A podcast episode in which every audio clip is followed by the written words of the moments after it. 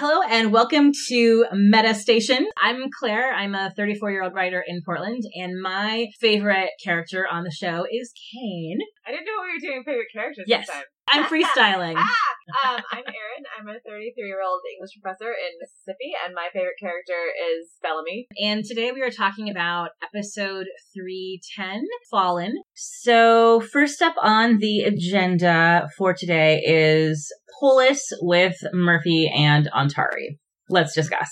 So, one question I have about this week is what exactly is this storyline building up to? Because I feel Right. like this week is one of those weeks where that is the storyline that is like on a kind of slow burn. hmm if not it's not like really in a holding pattern but it's moving it's only moving very slowly i think kind of waiting for other pieces to come in or, or other basically other characters to show up i Right. think and so like I, I i think it might help to sort of stop and try to figure out what exactly they're trying to do with it that might actually be the best thing to do with almost everything in this episode. I think that's a really good point, actually, because that's the Um, big question. because it is is not at all clear right, right.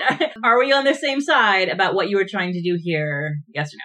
So one of the pieces that I'm the most interested in in this storyline that felt like I think the clearest example of a thing that we're waiting for the payoff of is there's kind of like a throwaway reference to like the reason that Roan isn't there is mm-hmm. he's like looking for the flame. So I mean, I think it's important. Like one thing I think maybe that might come up later is that you know Roan knows about Niylah, and he knows Right. that Clarke knows about Niylah. So if he, so so I mean, I think the fact that they're all going back to to Niylah, that might be a point where these things kind of converge. We might see Roan show up to Niylah's trading post at some point, maybe Yeah. late next episode. You know, to like confront Clarke, and then probably I wouldn't be surprised if she told him about Luna, and he was like, he wound up going with her. That's kind of what Um, I'm what I'm thinking slash hoping because Ontari does not seem particularly fond of Roan and and it and it was Yeah. an interesting running thread throughout this episode.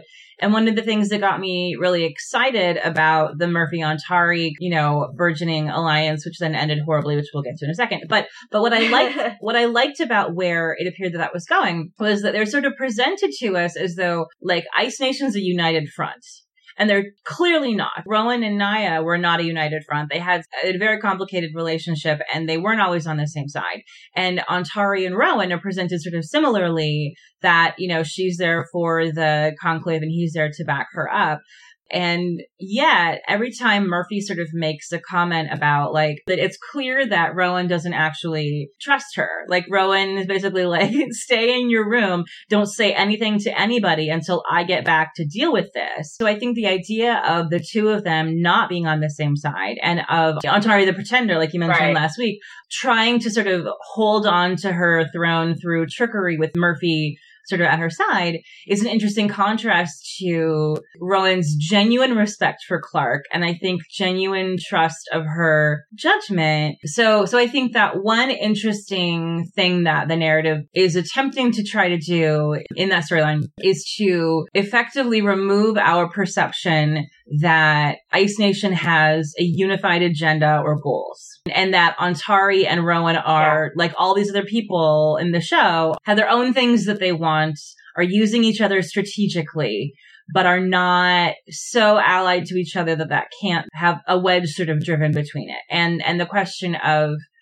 what happens next is really interesting, but I liked getting to see a side of Ontari that was a bit more three dimensional than we've had before.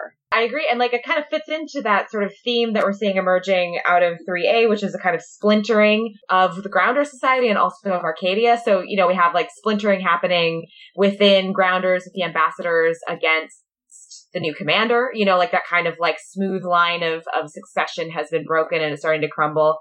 And then we also saw that this week too with Bellamy turning on Pike and Pike getting turned over by his people to the Grounders, you know, a- and then also, you know, with, um, with Jaha rising to power in Arkadia with ALIE. There's a kind of like splintering that's happening and a, and a fracturing and a breaking down that seems to be sort of like consistent across all the storylines. And yeah, I think you're right to sort of point to Ontari and the like the fissures within not only just like in Polis, but also fissures within clans as being a part of that. Like this is Yeah. where things are going to break down are at these kind of basic levels of allegiance, like personal allegiance or personal non-allegiance. You know what I mean? Right. If you think about where all those fissures are happening and all those storylines, they're all happening along the lines of who has a personal allegiance to whom. I think you're right. That's been an interesting sort of macro trend throughout the whole season. You know, I, and I think that the, the question that keeps coming up of where we all make choices based on the people that we care about or the people that we need things from versus holding on to these kind of abstract notions of the way that our people have always done things. One of the things that I found interesting and surprising in the way that we sort of delved into Ontari's backstory with like how shitty her upbringing was and her being, you know, taken away from her parents when she was a baby to be raised by Nia, which opens up some interesting questions about how long Nia has been scheming and through how many commanders. So the, the fact that there seems to be no personal loyalty between not just Ontari and Roan, but also between Ontari and Nia, given sort of how shitty her childhood was and, and the fact that Nia's clearly been scheming for a long time to have her own like secret nightblood on the throne is interesting because that's all yeah. that's all new information but it doesn't set up in any way necessarily that Ontari has personal loyalty to either Roan or Nia except just that they got her on the throne but that she could pretty easily be I think turned by Murphy into sort of like a rogue agent who's only out for herself like Murphy is, and that yeah, could be really well, interesting. Sense, and they exactly, I was, I was going to say, in that in that sense, they are like perfect for each other. yeah, neither both of them are just sort of like sheer pragmatist, you know, you know like sociopaths, like whatever gets you your goal for that moment is what you're going to do, and like neither of them have well, I mean, like Murphy has a personal allegiance now to Emori, insofar as he has one to anybody. But he like he doesn't really feel any allegiance to the Sky People. Maybe kind of loosely, but not. He's not going to start talking about his people. Like that's never going to happen for yeah. him or Ontari. In that sense, they're kind of perfect for each other and scary in that way because they can and will do anything. Like Ontari seems like you know her entire life has been shaped to reach this moment. You know, it's right. the only goal that she's ever had. So even though she hated Nia clearly and she doesn't really seem to have any sense of why she's wants to be the commander other than she lost everything in her life in order to be that. And so you have a situation where you have like two people who have basically nothing to lose. Ontari is either the commander or she's nothing. She and she has nothing. But also um two characters who have no reverence for you know tradition or honor or any of those kinds of things. So this is the only thing that she has that she's ever had. So she will do anything for it. Murphy has ever had anything. He will do anything to survive. and now I have a Hamilton song stuck in my head. um, but um, much faster than Hamilton reference this time. Yeah. so in that sense, like I mean, I think they're really, really fascinating characters, like to put together and sort of yeah. bounce off of each other, and and sort of like and to put them in this situation, just like watch them, watch and see what they blow up. You know, right, like, right. Like they could together, you know, just like destroy everything. And, but I think like Ontari is interesting because I think like maybe one little difference between them, you know, Ontari is like so volatile. And, and, and I think that's clearly because she has nothing but this commandership. So mm-hmm. this is what she's going to cling to. Murphy does have a little something to hang on to. Like he has Emori that he's trying to get back to. Right. I think he has some degree of awareness that the sky people are kind of his people. And I sort of wonder if Clarke, you know, like calling him her friend. And he says to her, like, I'm sorry, I know how much she meant to you. Like, they have a lovely little totally unexpected sort of human moment at the top of the previous episode when they're stuck in that room together where you without anyone telling him but using you know context clues murphy has put together the whole story of whatever happened between Clarke and lexa and that Clarke is grieving. They've been separated for such a long time doing their own sort of separate storyline things. And you sort of forget how long it's been since they saw each other and how much they've each been through since then. I think they're both just so happy to see somebody from that world. So I think that there is a little bit of not to the adults certainly of the sky people and not to necessarily every single one of the delinquents, but to a handful of them, I do think that Murphy feels some sort of, if not allegiance, but like some kind of uh relationship. So it was interesting to me, you know, with with Murphy in season one being the uber violent, just kill everybody guy who constantly had to be reined in by everybody else. It was a really interesting flip and sort of showing how much he's grown as a person both to have him be the person telling Ontari like you can't just kill everybody. That like that's not a smart plan. And also to be the person sort of saying no to her sexual advances. Him him having qualms about cheating on emori you know with ontari and him being like, Hey, let's like put our swords back in the holster and like talk this through is an interesting new place to see him. And I think what's interesting is I think that yeah. we're seeing elements of Murphy being really shaped by being stuck alone for so long.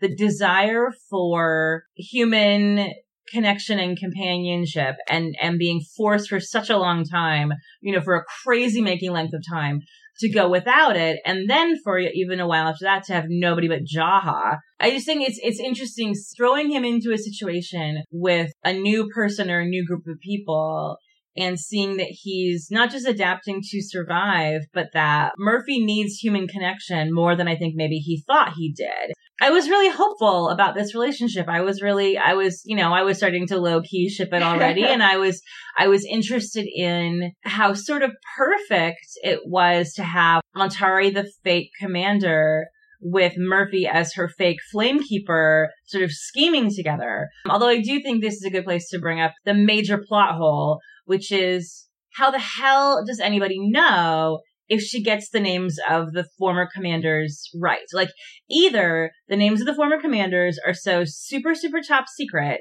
that only the flame keeper knows if you get them correctly because you don't know them until the thing is in your head. In which case, how the hell are the ambassadors going to know she got the names right? Or they're like some degree of public information and people who are ambassadors or have other high level positions know this, which means it's the kind of thing that Nia should have incorporated into her plan. Like, Nia, just ask your own ambassador then. Like, you guys can bluff your way out of this a little better, I think. So then it's all looking like this could be totally delightful and super great and like a fun new weird twist for both of the characters. And then after, you know, Ontari gouges out a dude's eye, but manages, I think we're meant to believe, manages to successfully get everyone to back off. So like temporarily at least her position is secure. Then it all goes to hell. So let's talk about the last scene. Oh god. Which I just yeah, like the last two scenes in that plot line, the eye gouging and then the rape. Just like, you know, it was like going along fine and then suddenly it was like it became Game of Thrones yeah, again. For, again. For like no apparent reason. And I can't figure out, you know, like the, the scene at the end, I, I can't figure out what it's supposed to be doing, you know, and I think it's one of those things, again, this is where, this is where we have a, a problem with it's really almost it's so hard almost impossible to tell whose side we're supposed to be on yeah. in narrative in that yeah. scene and what the tone is supposed to be I'm sort of have two sides like on the one hand like that is straight up a rape scene like there's no debate about that but it's played you know sexily jokily in that way right. where it's supposed to be like oh well you know like he has a girlfriend but what man can say no to sex so I think there's a way you can read it where, you know, another one of the sort of like thematic patterns across at least this uh, ALIE plot and this Polis plot, there's a way that, that the episode is all about coercive consent, about people right, being right. forced to give up their free will to a kind of like corrupt and corrupting power. So I think there's a way that you can read the Murphy Ontari scene if you're reading it as a rape, if you're reading it so that we, we as an audience are supposed to think that it's a rape, right? right.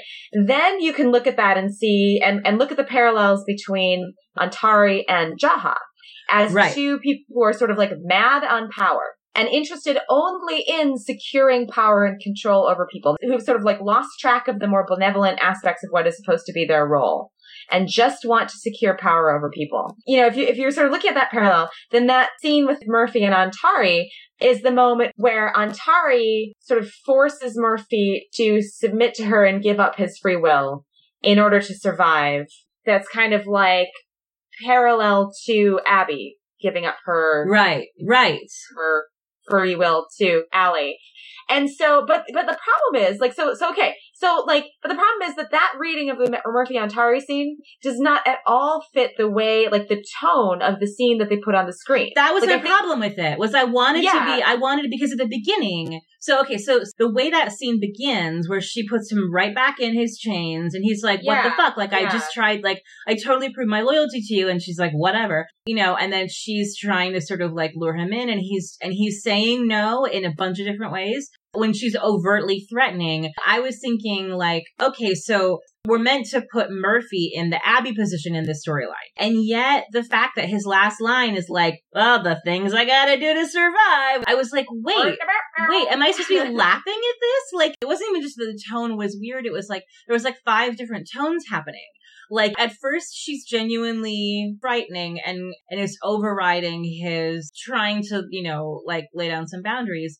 And then it's like shot on her very seductively with her like unbuttoning her pants and like the lighting's yeah. all sort of warm. Yeah. And then he kind of just like shrugs and gives in. My question then becomes, I'm completely on board with the idea of the connective thread between all three of these plots being people rising to power on the backs of taking everyone else's free will.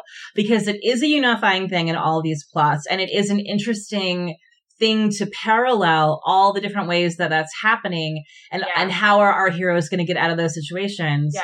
And honestly, I, I, I kind of like hope that that's it. I- I do too. Like, I think this is why this episode, even though I liked it much better the second time through, Me too. why it's so so frustrating. Yeah. Because it's one of those episodes where it's like doing so great, so great, and then there's like one thing that is just Yeah. like in every storyline at least that is just Yeah. like and it pulls it, you right you out of it. Yeah. just pulls you right out and like Yeah. tone- it's just like not working. And this is this is I the tone of like the way that that scene is shot, Yeah. as a sex scene Yes. rather than a rape scene, rather than a coercive scene right. is what fucks it up. And I and I honestly cannot tell what they were doing. If if the answer is it wasn't supposed to be a scene of coercion to parallel the other scenes of coercions in the episode, I have zero idea what it was doing in this episode. Like, it Yeah. makes no sense. But but if you read it as a scene of coercive consent to parallel the others, then the tone makes no sense. So it's like, did did everyone just like lose their mind in post? Right. you know, and like they're editing it and they're like, whoa, we're just gonna, wow, this is sexy. Let's just make this sexy. And they like just, I have no clue. I want to read it that way because I think it does make the sort of like overarching theme clearer. Yeah. It makes a series of parallels regarding power that are much more satisfying. Yeah. This is my problem. Like, I want to believe this is what they're doing and this is deliberate, but I, there's enough stuff that doesn't really work. I can't quite give it to them. You know, Yeah, I can't yeah. quite be like, this isn't just me, like, reading Right. it the way that I would like it to be rather than what it actually is. right. But I th- there's also like a theme there. I think that that unifies all three. Of okay, in in the case of ALIE and Jaha, what at a fundamental level, what we're seeing is Jaha perverting a benevolent cause and using it to gain power, right? So the idea is that what they want for everyone is to be in the city of light because that's what's best for everyone. And so Jaha has decided that is best for everyone. Full stop. So anything that they do to get people to what's best for them is justified, right? Right. It's that kind of like if you if you think it's right, it's right theme. And so like that would seem to be like the way that they set that up would seem to be a really nice kind of way of showing like push to its extreme. This is what happens with this ethos, with this idea Right. that like if you think it's best, then whatever you got to do to get there, right? So they wind up it's like this kind of horror story about someone being willing to revoke free will in order to force people to do something because you've decided it's best. And that has like a number of like nice resonances with the Bellamy storyline in terms Octavia. of questions, and also with like Hannah and Monty. You know, because Right. like you could look at that the deal that, that Hannah made with Pike as another case of coercive consent. So we have you know Jaha kind of being like, "I'm taking away your free will for your own good, coercive consent." You have some of that with Monty and Hannah. So like I want to sort of see the Ontari Murphy scene being a similar sort of thing where we're supposed to look at Ontari and say, this is another form of coercion. Right. That is just a, an example of power, absolute power corrupting absolutely. You Right. know, like, and the difference kind of being that Ontari doesn't really care what's ever best for everybody. She cares what's best for her. Right. But she's willing to sort of like coerce to get it. And like, and she uses force in those ways too. And Yeah. I like, and I, the other reason I, I like, I love to read it in that way. I think in that reading, Bellamy comes off way better than he does otherwise. I Because think who's so the too. only person who refuses that coercion? It's Bellamy. Maybe that's the reason why we get that weird scene. Because like that whole thing is just like so muddled and weird. But where they're marching through the woods, you know, till uh, Bellamy's leading Pike astray. And we all know that Bellamy has a plan, right? Like it's very Right. obvious that Bellamy's plan from the beginning was not to lead him to the cave. Yeah. And yeah, we have that weird scene where he asks Pike what will happen to Octavia when they get back to Arkadia. And the first time through, I was like, oh no, maybe he doesn't have a plan, you know, because he's asking. And the second time through, I was like, what's a bizarre thing to ask? So he, no, so like, there's a couple ways to look at that. Like maybe I was trying to figure out, like, when does, when does Bellamy really have the plan? I'm pretty sure he has the plan from the beginning. I think so too. Even if he doesn't, even if he was on the fence until that moment, what happens in that moment? Pike says, if you cooperate with me, your sister will be safe. And Bellamy turns him in anyway. Let's say that was a moment of doubt. Let's say like like Bellamy is marching through the woods and he can, and he has this plan. He knows he can do this plan, but he's not sure it's going to work, and he's trying to like make a final decision. So he asks Pike, "What's going to be the outcome?" And Pike tells him what he wants to hear. And Bellamy still says no. Bellamy still turns Pike in, which Yeah. is the riskier thing. They all could have died. Rather than take them back to Arkadia, put Pike back in power. What does he say? You know, like, I'll make sure she stays in line, my sister with my responsibility. Right. He refuses that. He is the only character who's presented with a kind of, you play ball and I'll give you what you want sort of impossible situation choice. And he does not play ball. I think he had that plan from the beginning. I think that from the moment, I moment think so too. From the moment that Pike said, shoot Octavia in the kneecap if she doesn't let him go, and Bellamy is like, wait a minute.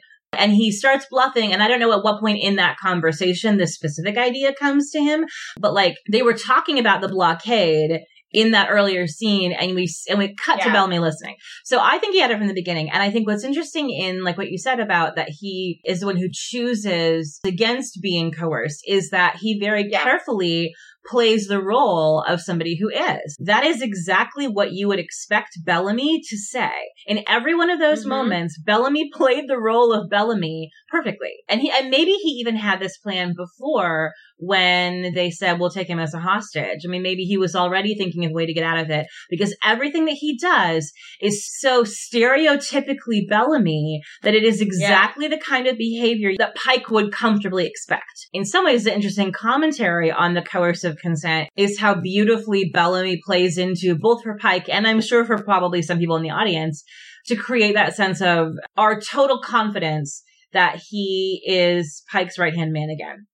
Until until the Yeah. moment that it is revealed that he isn't, until we hear those grounder horns. And And, I just think they gave us that scene where he asked about the consequences of Octavia. Like now that, Yeah. that was really confusing. I think it has to be to tell us what he chose against. Yes. I think that narratively, for the benefit of the audience, it's a misdirect. It's the exact question that Bellamy would ask. Bellamy would want to know Well- the terms of the deal before he said yes to the deal. And Pike's like, here's the deal. And Bellamy's like, great.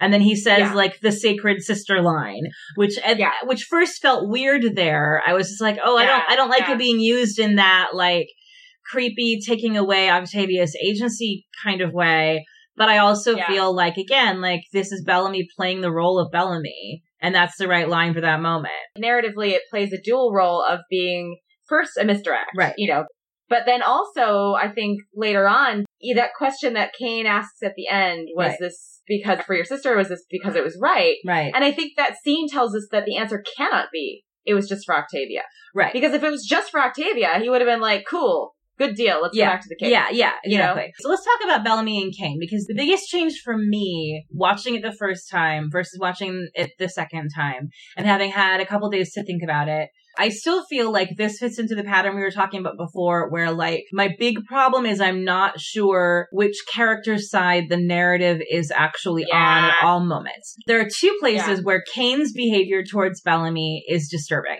And this is the first of them which is that Kane allowing the fight to happen. And, and then at the end, Kane behaving as though he doesn't trust Bellamy's motivations. Yeah. I absolutely love Kane and I love Kane and Bellamy's relationship. And so first watching it, I found those moments horrible because I was holding on to Kane being the person whose faith in Bellamy was going to be the one thing that wasn't shaken after he lost Clarke, after Yeah. he lost Octavia. Kane Kane believes in him. Like Kane is going to have his back. And, and those moments felt so jarringly like he didn't. And I think watching it a second time, I feel like the part in the cave, I want to believe, and I think that I'm right. The narrative is not on Kane's side or Octavia's side in that cave scene. And I think that's why we get those little moments from Miller and Harper, who have that sort of vox populi role, I think, in that scene. I think Octavia and Kane are too angry to be objective. We're given such a, I think, just excruciatingly and way too excessively close up on like Bellamy bleeding, on Bellamy's like sad, broken face. Like, I think we're meant in that moment to have empathy for Bellamy, who wanted so badly to fix this and nobody will let him fix it. And Kane and Octavia won't even give him the time of day. And so Bellamy telling everyone to back off, to let Octavia just sort of wail on him, and Kane allowing it to happen. You know, Kane kind of walking away and turning his back. I think not being able to watch it, but permitting it to happen, which at first felt like it's like, Dad, what are you doing? like that's like the horrible. But I yeah. think the arc of Bellamy overall of this season, and particularly of Bellamy's relationship with Kane, is I think that Kane is trying to move Bellamy from a subjective to an objective morality the beginning scene, I think he's sort of, he's just mad. Everyone's mad and they're scared and Lincoln has just died. And I don't think that we're meant to take anything that happens in that scene that's directed punitively towards Bellamy as though the narrative is necessarily excusing that, but I feel like that isn't clear. And so that might also yeah. just be me wanting to believe that, you know, when Kane's like, he's the enemy, but like we get shots that tell us that doesn't sit right with Miller and Bryan. And Harper is the only yeah. person who asks the important question, what if Monty is also a trap? Like Harper's the only yeah. one who brings up the fact that like Monty also was once not on their side. I guess uh, the second time around, I felt like it's awful to watch, but I felt like that moment was shot to put us narratively in a tremendous position of empathy for Bellamy, who is helpless, who's chained up, who wanted to help. And the whole reason he got you know, tranquilized and locked up and beat up in the first place was because he wanted to help. And then in terms of the last scene, in that moment where Kane asks him, you know, did you did you do this because it was right or did you do this for Octavia? And Bellamy's kind of like, you're welcome. And then Kane's like, hey, and like grabs his arm. Says basically like, it matters. And until you realize that, you'll still be lost. I think it is a weirdly written moment. I don't like Bellamy's response being flippant yeah. and I don't like the arm grab because those two moments make it feel like Bellamy and Kane have temporarily been possessed by like their season one selves for like a minute and it feels it feels right. jarring. It's like you two have been through too much with each other. Like I know you're mad. Like I know Kane is mad at the things Bellamy did, and I know Bellamy is feeling sort of hurt and indignant that he still hasn't won everyone's trust back. And like those are valid, but also it sort of felt like I don't think this is how these two men now talk to each other. But the line about where Kane is pushing him to be like, why did you do this? I felt like watching it the second time, and maybe this is how Ian played it. Maybe this is just me just desperately holding on to any hope. But the second time around, I felt like that in some ways is Kane trying to tell him, like, you did the right thing. Like, you do have a moral compass. You do know what the right thing is. You're the one that needs to understand that. You're going to be lost. Ah. Like, you're not going to know who you are or which direction you're headed until you understand that you do have a right and a wrong. Because I think that Kane understands better than I think anyone else in the, in the whole show and certainly anyone in Bellamy's orbit about punishing yourself for the things that you did and believing that you're a monster. He was deeply fucked up after the culling and that has stayed with him. And I think that I think he has a degree of compassion towards Bellamy, even as angry as he is, that no one else is capable of having because no one else has been through the same kind of thing. I think that Kane wants Bellamy to give himself. Bellamy did the right thing, and he didn't do it just for Octavia. He did it as much for Kane and everybody else, and he single handedly saved Arkadia, basically. Like he ended the blockade himself. And part yeah, of me yeah, sort yeah. of feels like, like, does Kane want Bellamy to acknowledge that? I like that reading. I do. I like it a lot. And, uh, but it's like one of those things, right? Like where it's like, I like it. I, I want that to be what was intended. Right. For a number of reasons. I just am not sure. It's just so muddled, you know? Yeah. It's just like, it is not clear. And it's so funny that you say that because like, as soon as you said like, well, maybe he's telling Bellamy like, you did do the right thing and you need to know that you did. Like, I think that once you said it, I was like, yes, that is an absolutely logical interpretation. And then I thought like, why did y'all just jump straight to, you know, like you'll still be lost meaning like, well, obviously he did it for Octavia, which doesn't make any sense, you know, but that Right. seems like in the way that it comes off, it does seem like automatically that's it. And I think it's, I think you're right. It is partly tones, the arm grab and the, and Bellamy's response and, and kind of how it was shot and how it was blocked. But I think also partly it's because of the way that this, that the episode set us up to still be looking at Bellamy as, as the bad guy Right. throughout. There's so many problems with this, again, with this episode where it's just sort of like it's almost there, but then they just make a, a couple of choices that kind of undermine that. And I, the, I, I do think that the sort of like, you'll still be lost line, I don't think it works, you know, because I think Right. that it, it sort of works to shut down ambiguity that really needs to be there. Like, I think it would be better if they would have stopped it, like, did you do this because of your sister or because it was right? And leave it there. Or even just leave it at, at it matters. To leave some ambiguity, some openness about it. I Mhm. think that the, that line makes it kind of goes, ka-ching. because like when he says that line, you'll still be lost. Everybody's like, oh, well, the point is that Bellamy is still lost and therefore he did it for his sister, which is the wrong reason. And I Right. don't, I don't think that's what's supposed to be happening. I don't think that's the correct interpretation, but that is that line.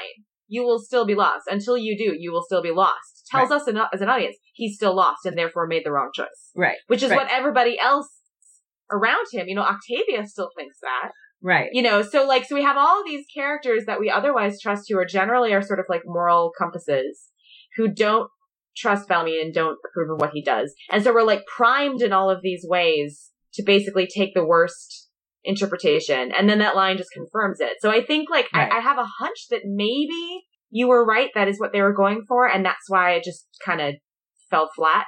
But i mean i think there's other there are other uh, issues. So like i think this is why like this storyline, that problem of like whose side are we supposed to be on the narrative is a humongous problem. I mean, that's the that's the key problem here, right? Whose side are we supposed to be on the narrative? Are Right. we supposed to be on Bellamy's side? Or are we supposed to be on Octavia's side? Are we supposed to be on Kane's side? You know, like I think maybe we're maybe we were supposed to be more on Bellamy's side, but that didn't work. So a couple things. So um they released the script pages. I don't know if you saw this on the Hundred Writers Tumblr. I They saw was- the one for the cave scene. Yeah, so for the cave scene, which I think like the way it's written works against your much Yeah. happier interpretation. Yeah.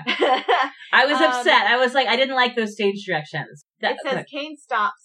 He too feels nothing but disappointment and anger for Bellamy, which like, why, why now? You know, Right. like Bellamy was like, he tried to stop Lincoln getting killed. He was Yeah. sitting chained to a wall in a cave when that went down. Yeah. Anyway.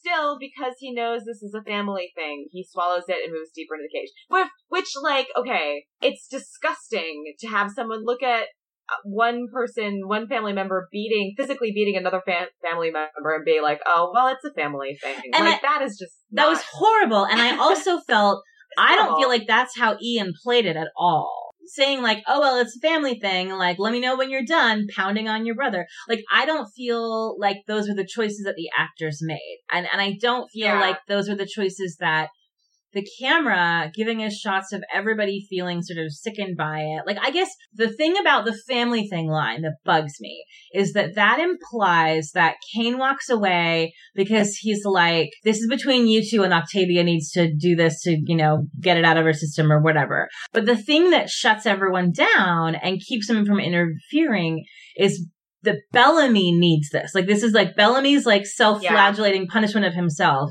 And, and that's like, and Kane was that man. Kane understands that impulse. And so part of me felt like, is Kane not intervening because because he gets on some level that this is like that Bellamy will feel better. Like Bellamy needs this to atone. But If- even that is you know. so fucked up, you know. Like, Well, yeah, like, yeah, even that's fucked up, yeah. Miller tries to jump in. Yeah.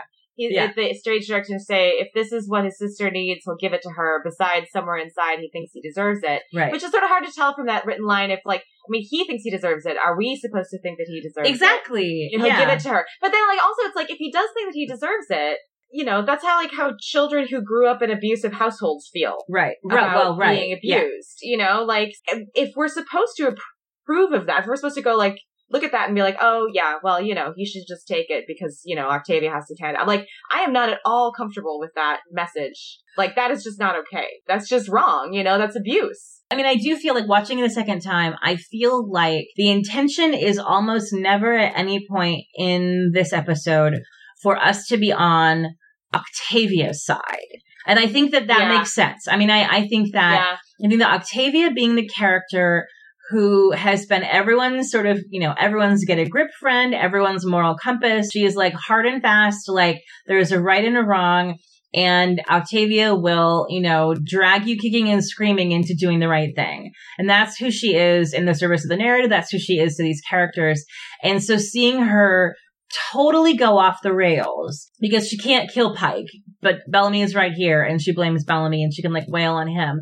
I don't feel like we're meant to be like, yeah, go Octavia. I would agree with you. This is, I mean, I'm still like, I'm on the fence. Like, I, Yeah. because I think that there is plenty of evidence for that, you know, both in the Right. fact that like we do get several very pointed shots of the other, of, you know, like Miller Mhm. and Bryan And Sinclair and, And, everyone like reacting. And Sinclair. Yeah. really being very, very uncomfortable, you know, sort of like looking away. Like, so we get, we get some signals from the, the other characters in the scene that this is something that is really extreme. We also get Octavia's kind of like bloodlust that she has. You know, she, she keeps making like really, really reckless, bad decisions. And then I think also like uh, the other, the other thing in, in the episode that I think most clearly to me seems to indicate that we are not supposed to be on Octavia's side, or that we, or that we may are, we may be being told that, that Octavia has sort of like entered a kind of like revenge mode that is bad, that is going to be turned around, is when after they take Pike away, and that one red shirt kind of sits up, and she leaps up and she stabs the guy, and she it looks up at Bellamy and she says, "Jus drein, jus daun." And we know that jus drein, jus daun has been discredited narratively. You know, like Lexa did it, but like when Lexa did it, that was the narrative saying like this needs to end. You Yeah. know, this is like this is the way of destruction. You know, like this is an ethos that is bloodthirsty and causes conflict, and this is the part of grounder culture that is going to be dismantled and needs to disappear. Right. We don't we do see- this anymore. Yeah, exactly. We don't do this anymore. And we see sort of like, you know, like playing out in Polis right now to some extent.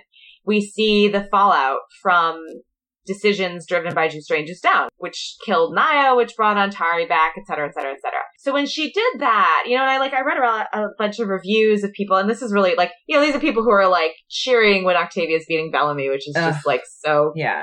disgusting. Makes me ill. Um, yeah, me too. But like, you know, there are also people who are like, oh man, you know, like a lot of like, and Octavia killing that guy at the end was so badass. Like, yeah, go to Octavia. And I'm like, I, but I think that that's not supposed to be the reaction.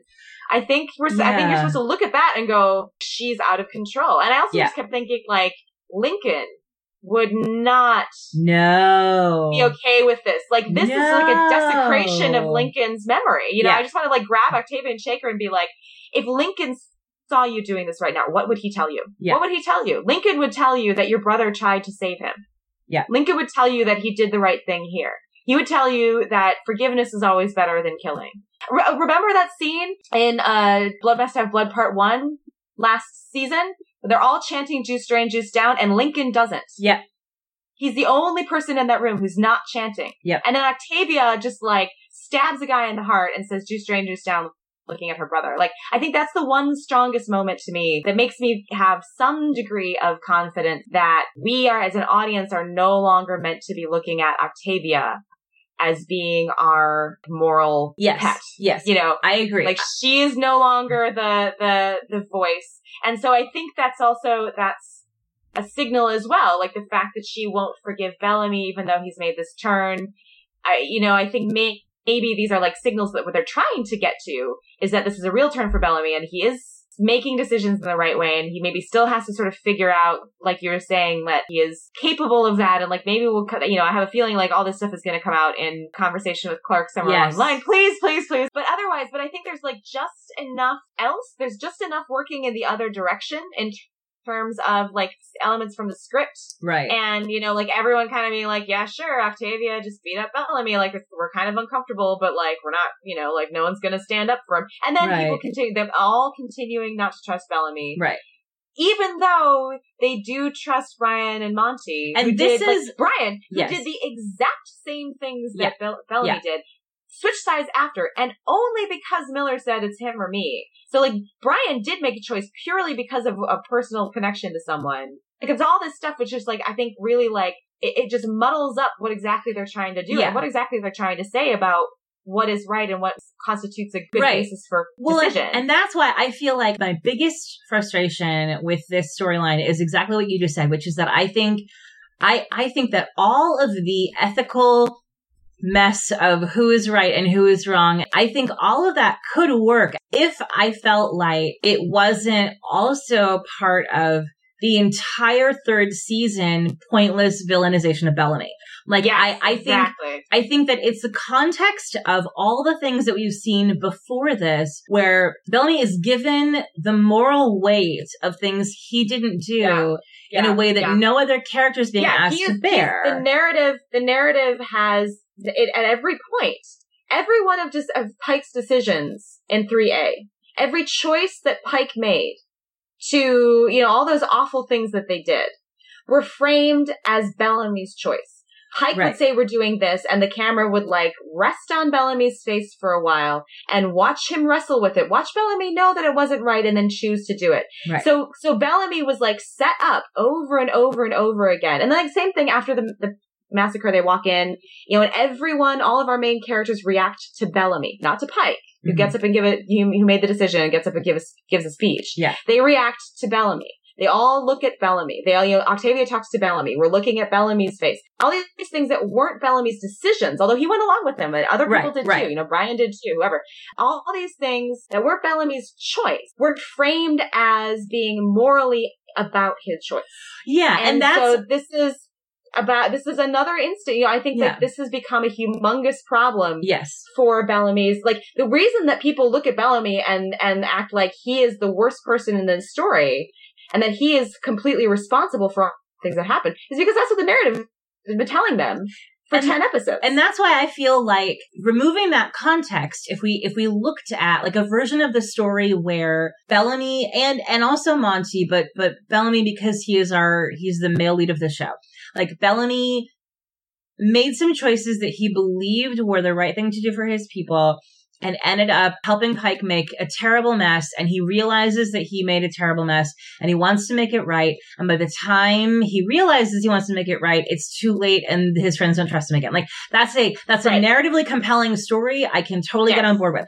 And and Yes. the problem with that is that it is not applied to like like everyone's instinctive trust of Monty right off the bat. I mean, like Harper does question Yeah. like, is it a trap?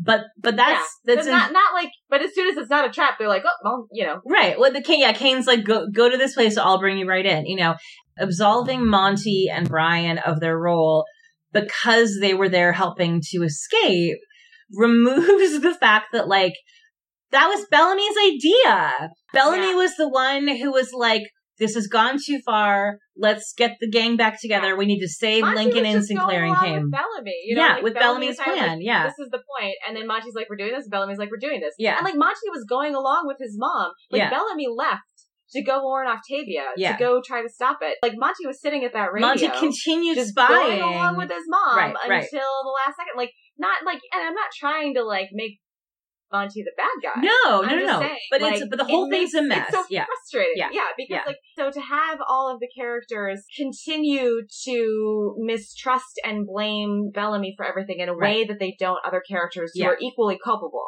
in a lot of ways. Right. And that's the thing that Um, I feel like I don't need Bellamy to be a cinnamon roll. You know, like I don't, I don't want there to not be consequences for his actions, but how disproportionate it feels and coming from characters who have been set up for us to be characters whose point of view we trust and taking in the context of the fact that the theme of the whole season has been undoing all of the careful three dimensional character work that Bob Morley has spent two seasons Yeah. doing with Bellamy uh, makes me feel like You can't watch this episode devoid of that context. I think the reason I find the Kane stuff so unsettling is because up until this episode, Kane, who has been very carefully built up over the course of this season to be a voice that we trust, Kane was the one person who kept saying over and over and over again, like, Bellamy can be redeemed. Bellamy can be brought back. Like, I have faith in Bellamy. I'm trying to get through to Bellamy. Like, and that the reason Kane gets arrested because he can't hurt Bellamy.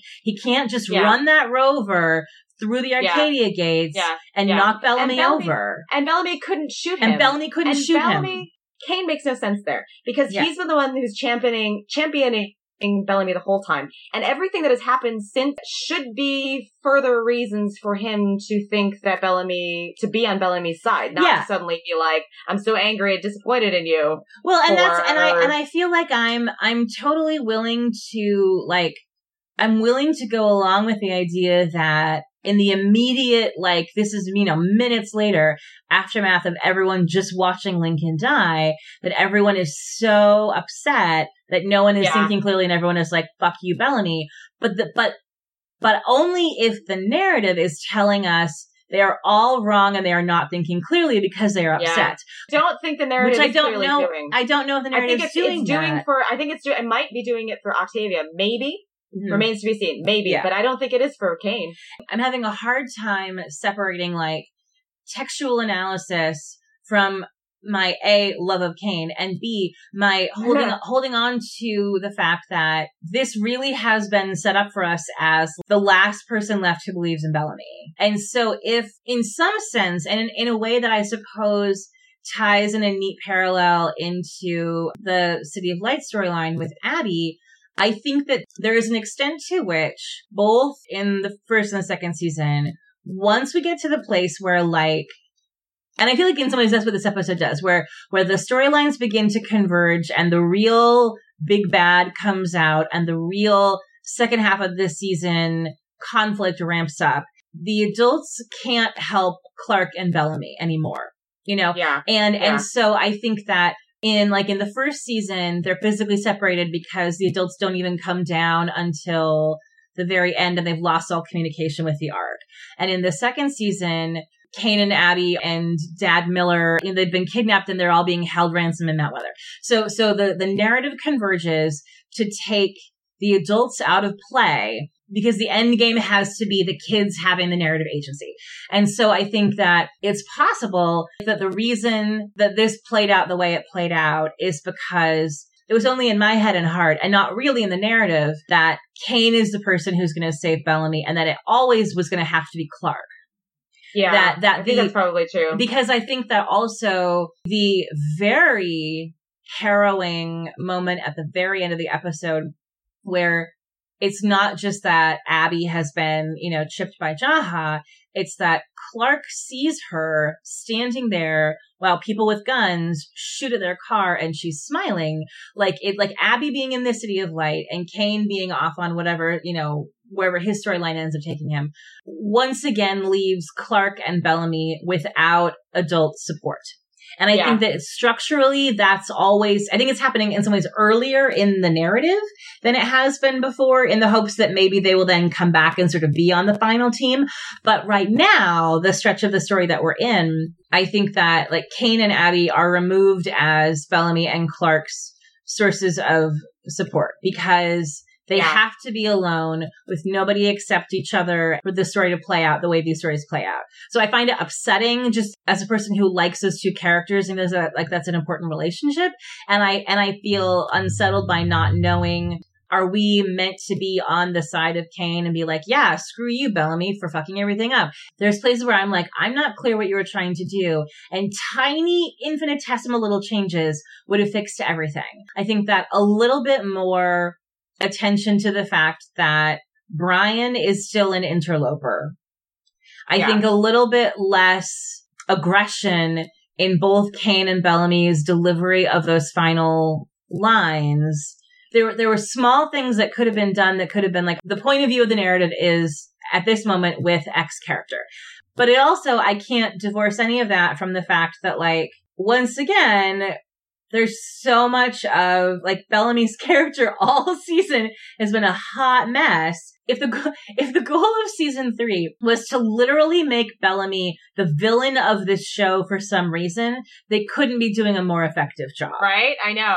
Like, is the secret trap here going to be that like in season four, like Bellamy's the bad guy? Because that's where this feels like this is going, and it's weird as hell, and I don't and like it's it. definitely not. I we know it's not because like, you know, Jason Rothenberg defensively tweeted at the beginning of the season, you know, like hashtag Bellamy is a hero Right. after he I think after he started getting critical pushback on 304. Mhm. And so we know that that's not what he meant. But I think like this is one of those things, like all those little like, well, if you just adjusted a little bit with the knowledge of the way that Bellamy as a character was coming into this episode, I think that's true. But this is the problem is like this episode was in the can before these responses came back, and they well, clearly exactly. Yeah. among the many things that they did not anticipate about viewer reception of this season, they clearly did not expect people to turn on Bellamy the way that they did. And it and boggles and my mind that no one saw that coming. honestly, it just all comes back to the rush of the Lexus storyline because the Mhm. only reason that the massacre had to happen in 305 and it couldn't have happened as a sort of like progression of like things get worse and worse and worse, kind of like, which would have Yeah. made more sense. The reason why Bellamy got got fucked by having to kill 300 people, except for Indra, like instantly, and then Mhm. like hesitated about much smaller things for the rest of 3A, Right. because is because the massacre had to happen in 305 in order for Lexa to have the sort of blood must not have blood mo, uh, sorry, 304. In order for the Lexa to have the blood must not have blood moment in 305. In Right. order to move Clarke and Lexa forward to get them into, into bed by the time she died in 307. Right. So like, it had nothing to do with Bellamy's arc as a character. Right. It had to do with the events that had to happen in order to make other things happen in other storylines. where where I feel the most resistant towards the direction that they took Bellamy is that in the first two seasons, there are characters who were responsible for mass deaths before, and we're still morally on those characters' sides because we were, by the time they pulled those triggers, we were like, you have no choice. And so like, Or the- if they did have a choice, we understood why they felt like they had to make the choice Right. they made. or or they You know? realized afterwards that they were wrong and the like Yeah. the consequences hit immediately like the Yeah. minute they realized those kids were are alive on the ground and that those 320 people in the culling didn't need to die kane is wrecked by it because if he'd waited Yeah. one fucking day and listened to abby griffin they would all still be Yeah. alive and But on the other hand, on the other side, like he could not have known. He You could know, not have known that, was going right. on faith, right and Kane does not And operate that way. kane like, was he had doing his totally- job yeah He had 100% logical, rational, understandable by the audience Yep. reasons for believing what he believed and da- doing what he did. And Right. like the problem with the massacre, like the reason it does not work, the reason it didn't work for the audience in the way that other similar like controversial decisions did. But like if you think about like the difference between, you know, Lexa abandoning Sky Crew in right in 215 and and the decision that Pike and Bellamy make in three 304 old Pike and then Bellamy goes along with it Right.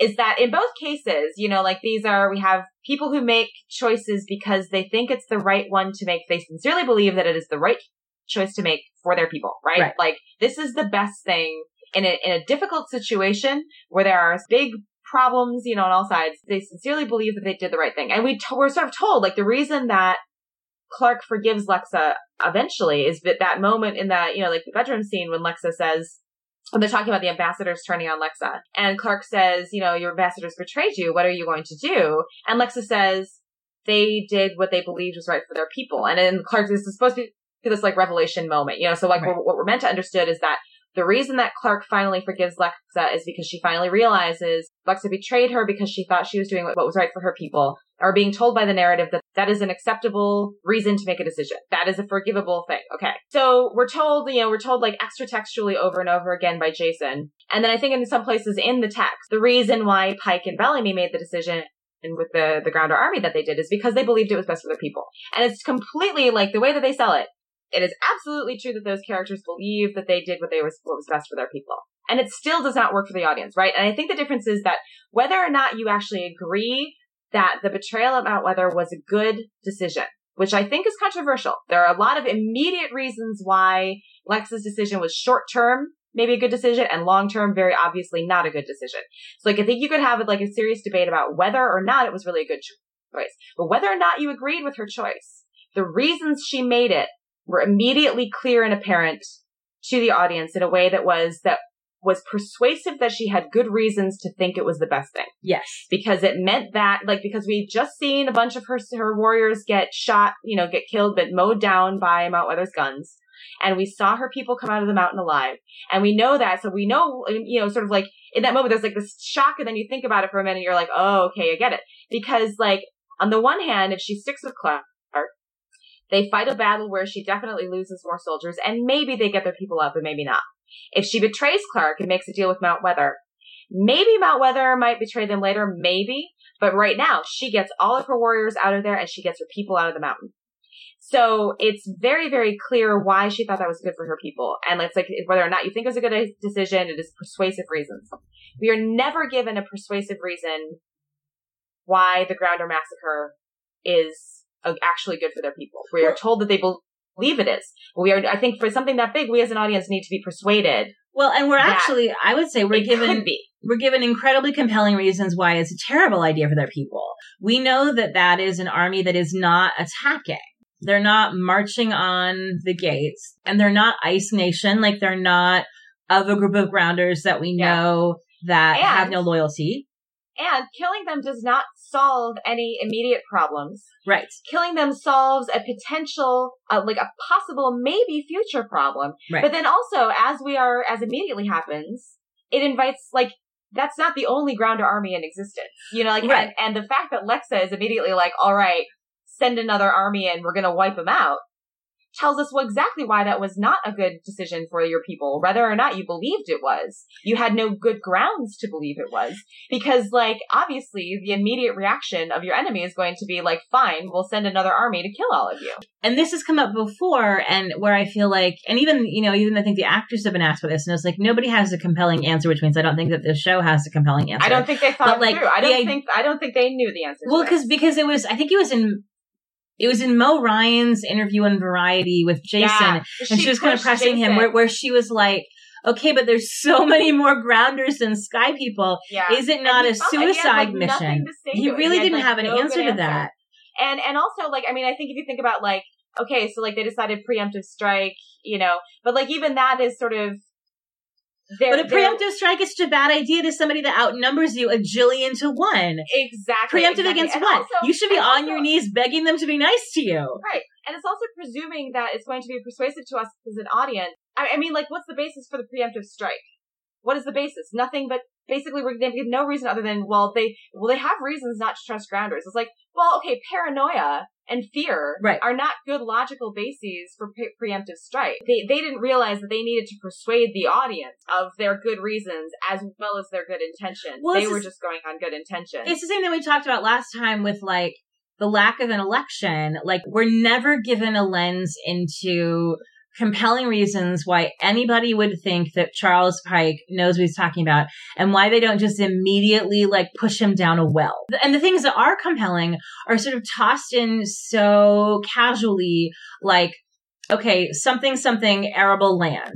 Okay. Right. But like, yeah. but not until, not until it's too late and with no, with not enough of a clear sense of the geography. If they live where the ship crashed, like if Arkadia isn't, is just, sprang up where like the ship was and it happens to be in a place that doesn't have arable land then and then they have to go further afield for planting okay but like earlier than episode 8 is when that information should come through you know because then if the grounders are yeah. blocking their way to get the, to the land that they need to be farming if the village that they're trying to clear is on land they've decided that they want those are not ethically good reasons to just kill a bunch of people, but they're comprehensible, standard issue colonialist reasons. Right. And, right. and so, so I, I think that not giving us those reasons at any point makes the Grounder massacre just horrifyingly awful. And, and it makes it yeah. totally plausible why you'd find anyone involved in that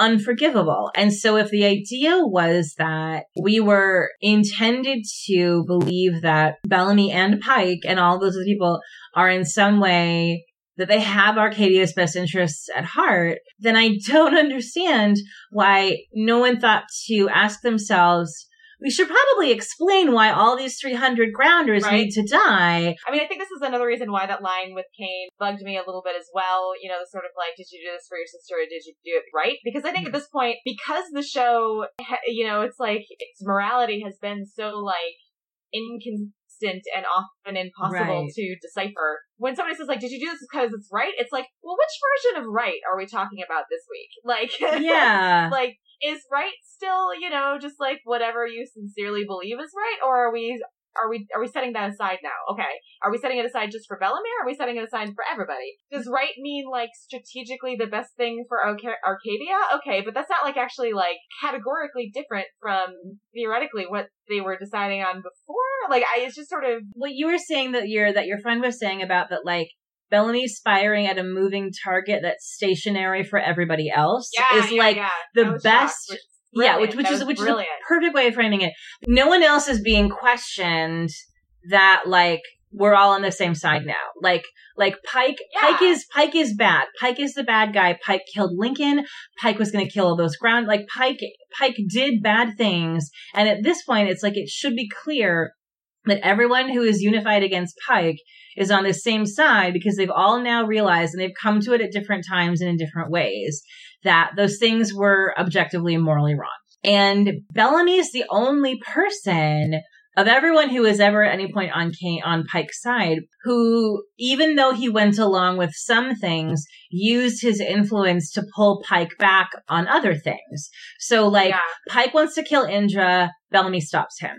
Yeah. Pike And wants Billy to kill- to stop him from killing the other injured as well, but he only Yeah. succeeds Indra. Yes. So I feel like there's a much more interesting version of this story where if real, real urgent reasons for this had been given at the beginning, A, and B, that we're seeing those scenes that we now know from Bob's interviews live on the cutting room floor, which is unconscionable, where we saw Bellamy being like a corrective force on Pike. Like we saw Yeah. Bellamy being Yeah. a good influence on Pike repeatedly, which we know, again, use it extra textually. We know those things happened, but we need, Yeah. but like, you shouldn't have to follow the writers on Twitter to know, you know, like, right. like, you know, this shouldn't like Bob at a con in France or whatever saying, oh yeah, there was a scene where we saw Bellamy talk Pike out. You know, it's like, well, that's information that we needed. So like, so A, feed us better reasons at the beginning. B, show us that Bellamy, as Pike's right hand man, is helping keep Pike in line. Because that's, there's bits of that there, like running throughout it. We just weren't shown those moments. yeah. And yeah. then, then the, the sort of, then the inherent pathos of him finally coming around, realizing that all of it was bad, not just the parts that he thought were bad and tried to fix in the moment as they happened, but all of it was bad and wrong. And, and had unimaginably terrible consequences. And he's like, okay, now I'm, I'm turning on him. I'm on your side. And then everyone is like, it's too late. We're all still, you know, super pissed at you. There's a lot to love in that potential arc if we're being guided all the way through along that we're trying to be that we're on Bellamy's side and that we understand why he does the things that he does because Yeah. just like when they pulled the trigger in Mount Weather it's an objectively horrible thing that has to happen and we've seen you go through all the steps of weighing why it was necessary. It feels like and then it could be like heartbreakingly ironic. You that's know, what I that's what I he, like, wanted. that's what. I wanted. You know, like, I I wanted maybe I don't know, maybe that's what they're going for, but that's not what landed. No, it's not what landed, and that's what I wanted. Was I, I I wanted it to be about the heartbreak of Bellamy coming around too late, Yeah. and like you know, Octavia has written him off, and you know, and Kane and all of his friends are angry, and it doesn't matter at this point how badly he wanted to help and what the plan was that he had that we never found out because he missed his window. And that is Yeah. heartbreaking and beautiful and could have been a really great way to tell, like that's, those are the consequences of your choices, Bellamy, you know, and, and that could have been a really powerful story. And that then how he goes about then making it back up and what he has to do to fix it and repair those relationships because he Yeah. wasn't permitted to do the thing he was trying to do. It could be a really great second half arc for him.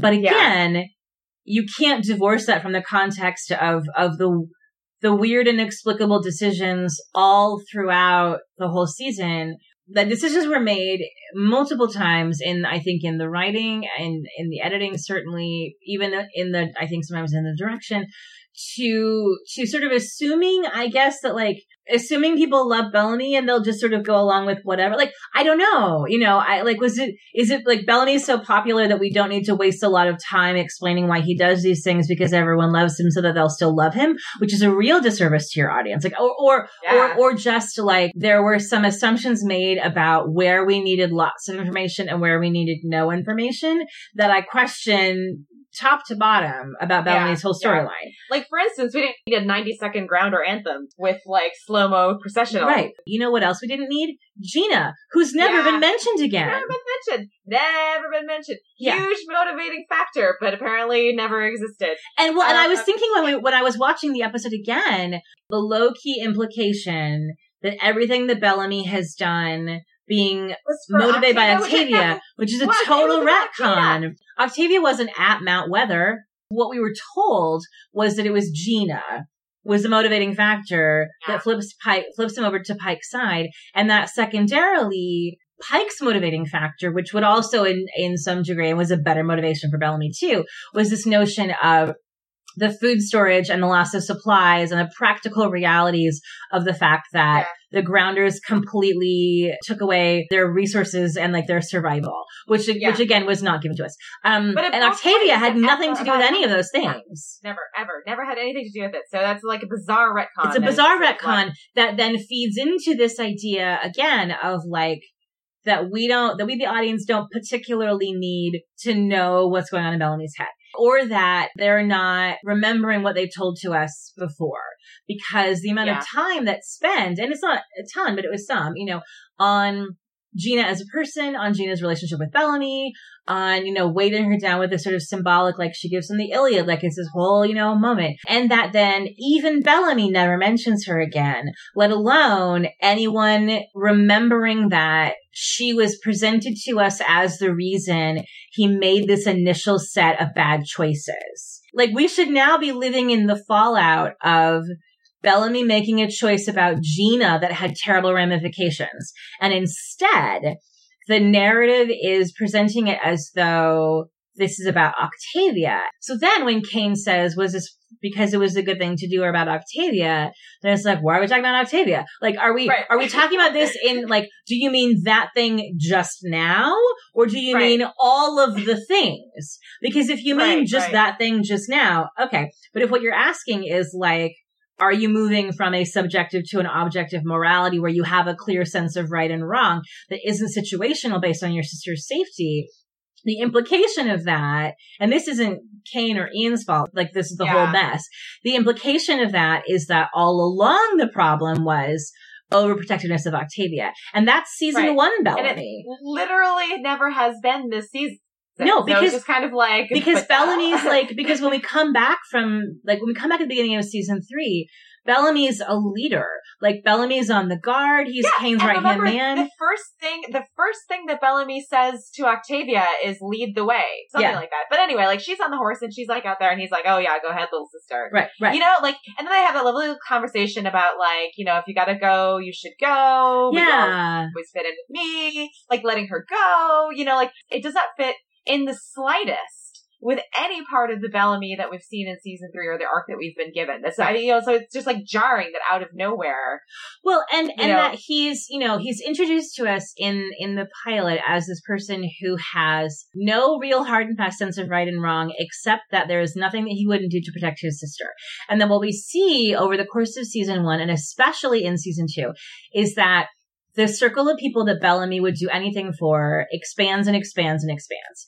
And so, so my read on where we're meant to see Bellamy in season three is that he has now taken up this position where like his primary loyalty will always be to his sister and to the delinquents, but that all those people are his people. Not giving him the benefit of the doubt that he was motivated by trying to help Arkadia feels really puzzling to me. Yeah, me too. And also, I mean, I think that that's a kind of step back. Like in even in season two, when he was in Mount Weather. You know, like he was trying to save the delinquents, but he's the one who said to Clarke, you know, like there are children in here. Right, right. You know, he's like- already He's he's like he like even in Mount Weather, he was like, I'm trying to save my kids and their kids and the grounders and also all the people who help me. And he, you know, Yeah. like in 305, when he had the conversation with Clarke, he said that to Clarke. he You told know, like, Clarke, yeah. all- like we killed all those people, people who trusted me. Yeah. You know, so like, so we've been told over and over again that Bellamy, and we've seen that his like sort of sphere of protectiveness and his sense of like right and wrong and who ought to be protected had been expanded. You know, like Yeah. like. It, it- so it's, it's a little bit frustrating, even if it is like Kane being like, "Are you moving from a subjective to an objective morality?" Because it's sort of like, yeah, but he did that. He so did- like, right, even right. if that's what's happening, this Right. is, I mean, again, going back to like, this is the problem with Bellamy's story. Even if that is the story they're trying to tell, which is better than the one that's kind of on the screen, then it's still like a repeat of a arc that he's already Well, done. that's the thing. That's I think my I think my my biggest frustration is that we have already watched him have this storyline. We've already Yes. watched Bellamy go through the process of realizing that he cares about more people than just his sister. And and he did that to such an extraordinary degree that he was a clearly like he was a hero by season 2. And he wasn't like a perfect precious snowflake. He was still a deeply messed up person, but that he already like he was becoming a real leader.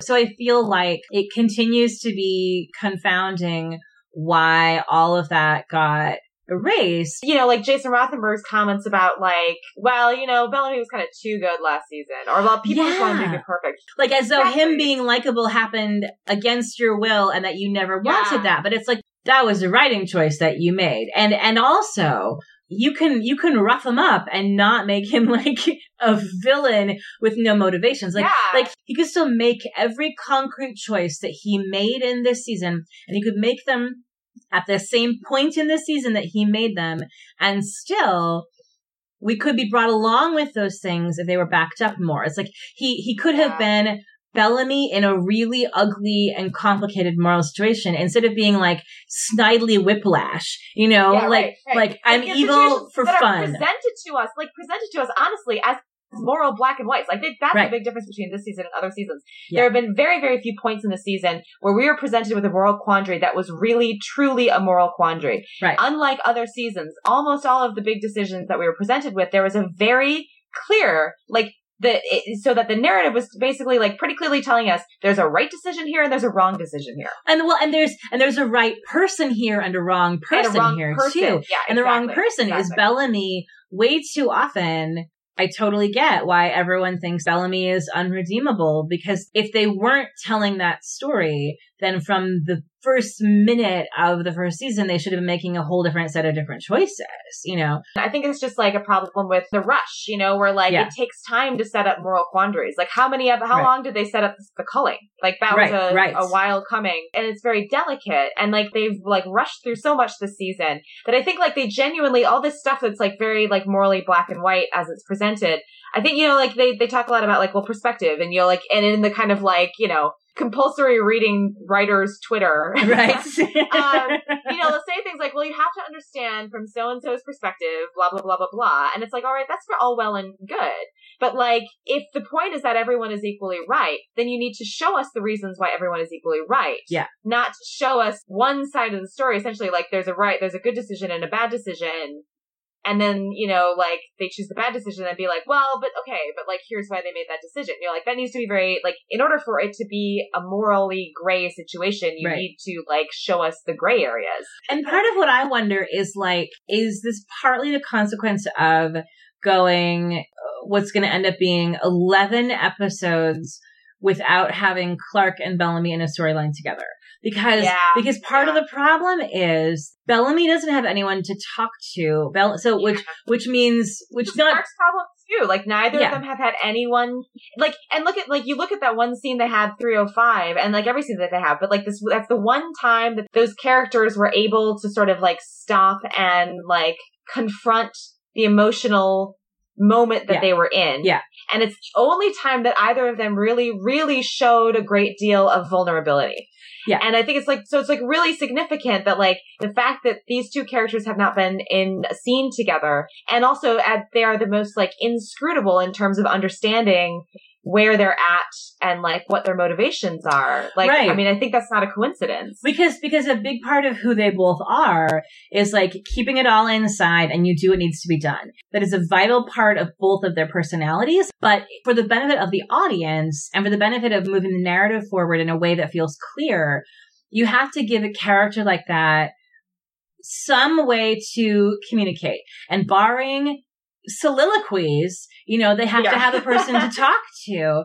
And so Yeah. because they've always been that for each other, I don't know if anybody was prepared for the extent to which the narrative suffers when neither of them has a confidant because there's things Yeah. that Clarke, you know, it aren't the kind of things that she could talk about with Lexa.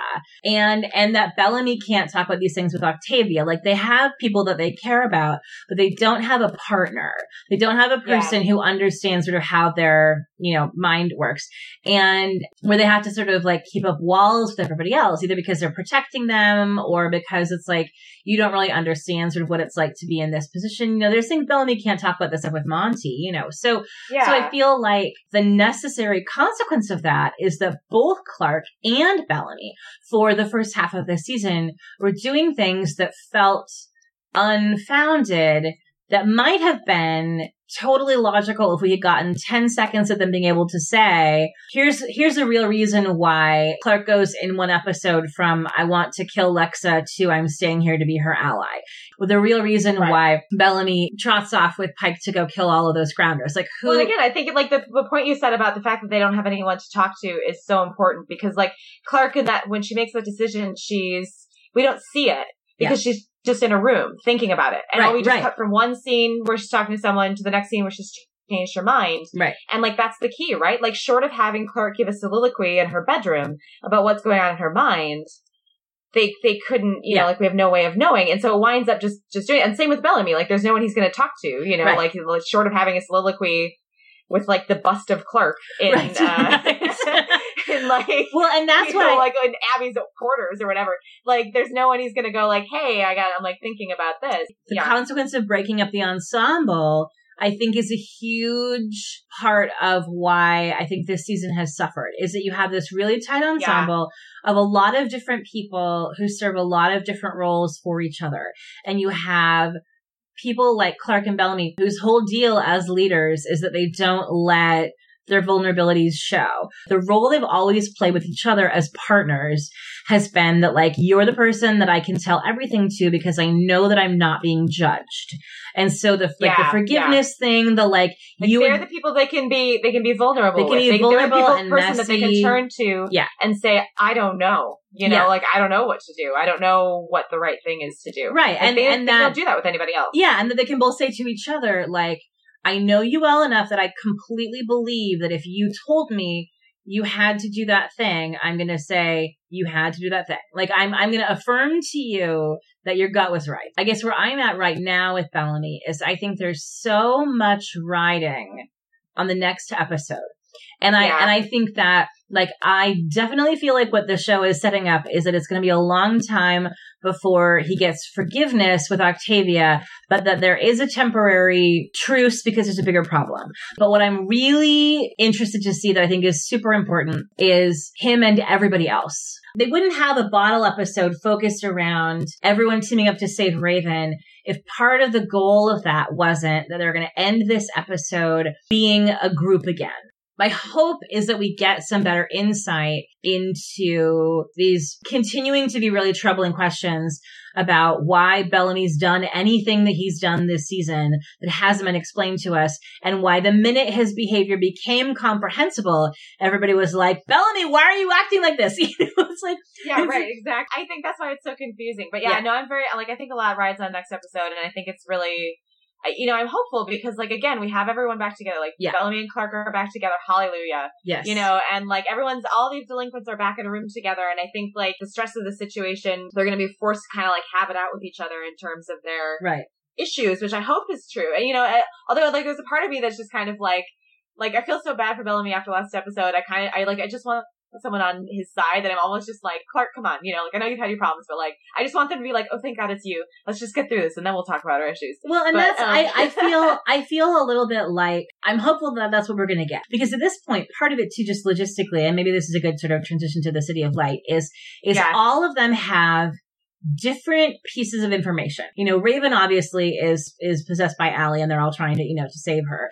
Bellamy and Monty know that Kane is in Polis and they know that Pike is gone and the Arkadia blockade is lifted. Right. Jasper's the only one who knows what's happened at Arkadia. He knows about Abby. He knows about Jaha. He knows that they're up to something. He knows that more and more of these chips are being handed out and that Arkadia isn't safe.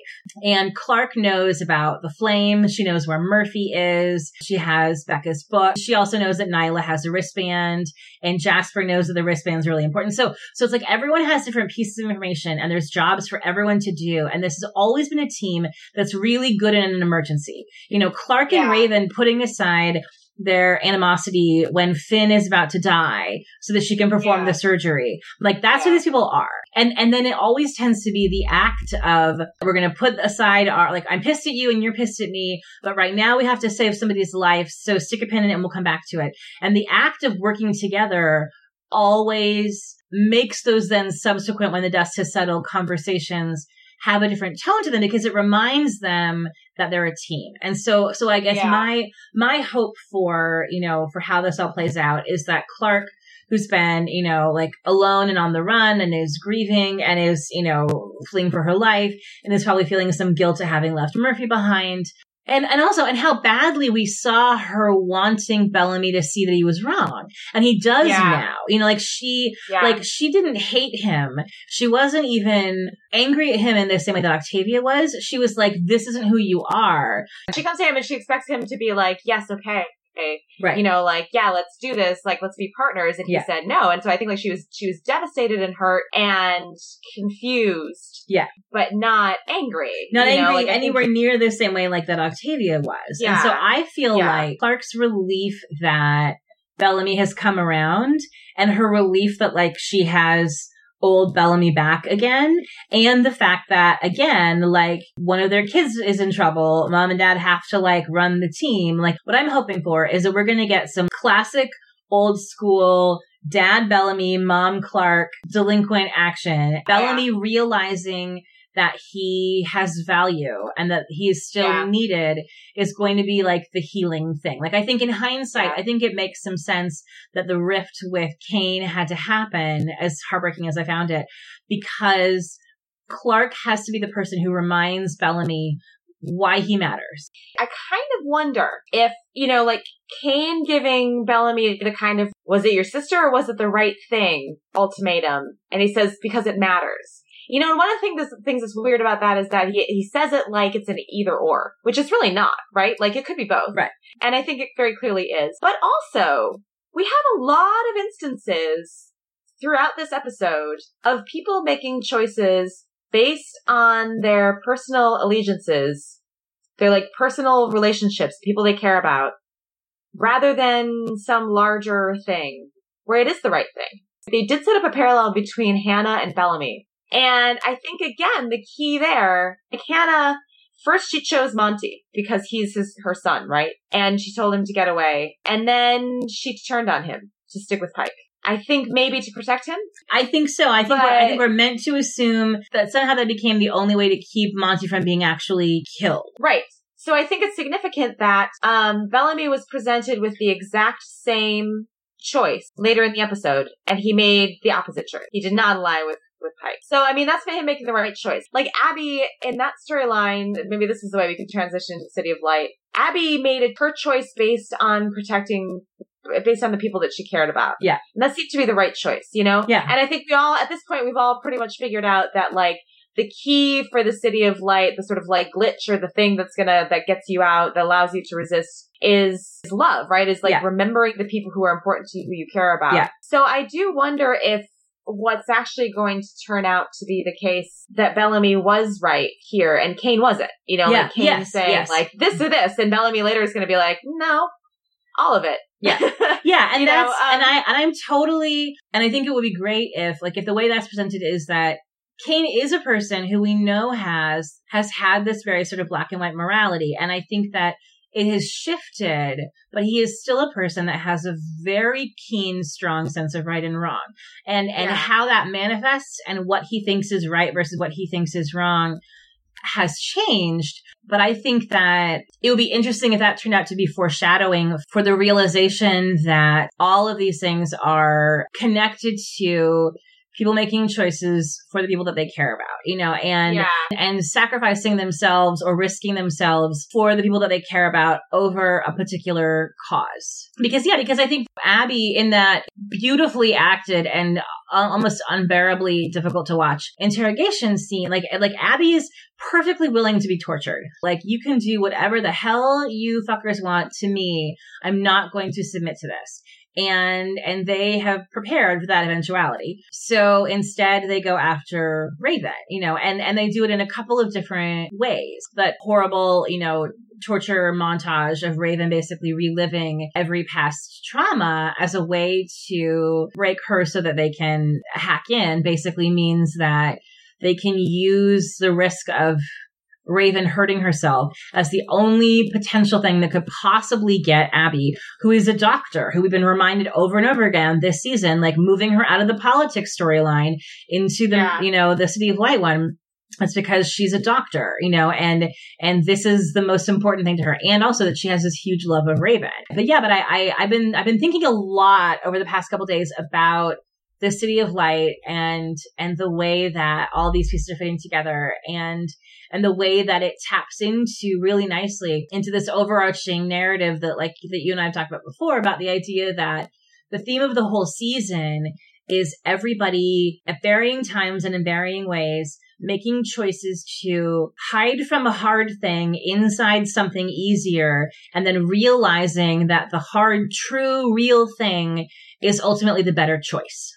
And Yeah. it's subtextual or underplayed in some ways and is made very, of course, like aggressively explicit in the City of Light storyline, but it's there for a lot of people in a lot of ways in many storylines. So, and the City of Light storyline, which is the one that's been set up from the beginning that it was going to be sort of like the big kind of culmination is really where that's the most explicit. And so the fact that it's made so clear that the thing, you know, the thing that gets Raven to realize that ALIE is fucking with her head is when she realizes that she can't remember Finn. And and the idea that she would rather like cause herself physical pain and go back to that physical pain than to not have those memories is what leads to the really like the idea that people would choose pain over choosing the city of light is a confounding notion to ALIE, who doesn't understand why everyone isn't taking her up on this offer.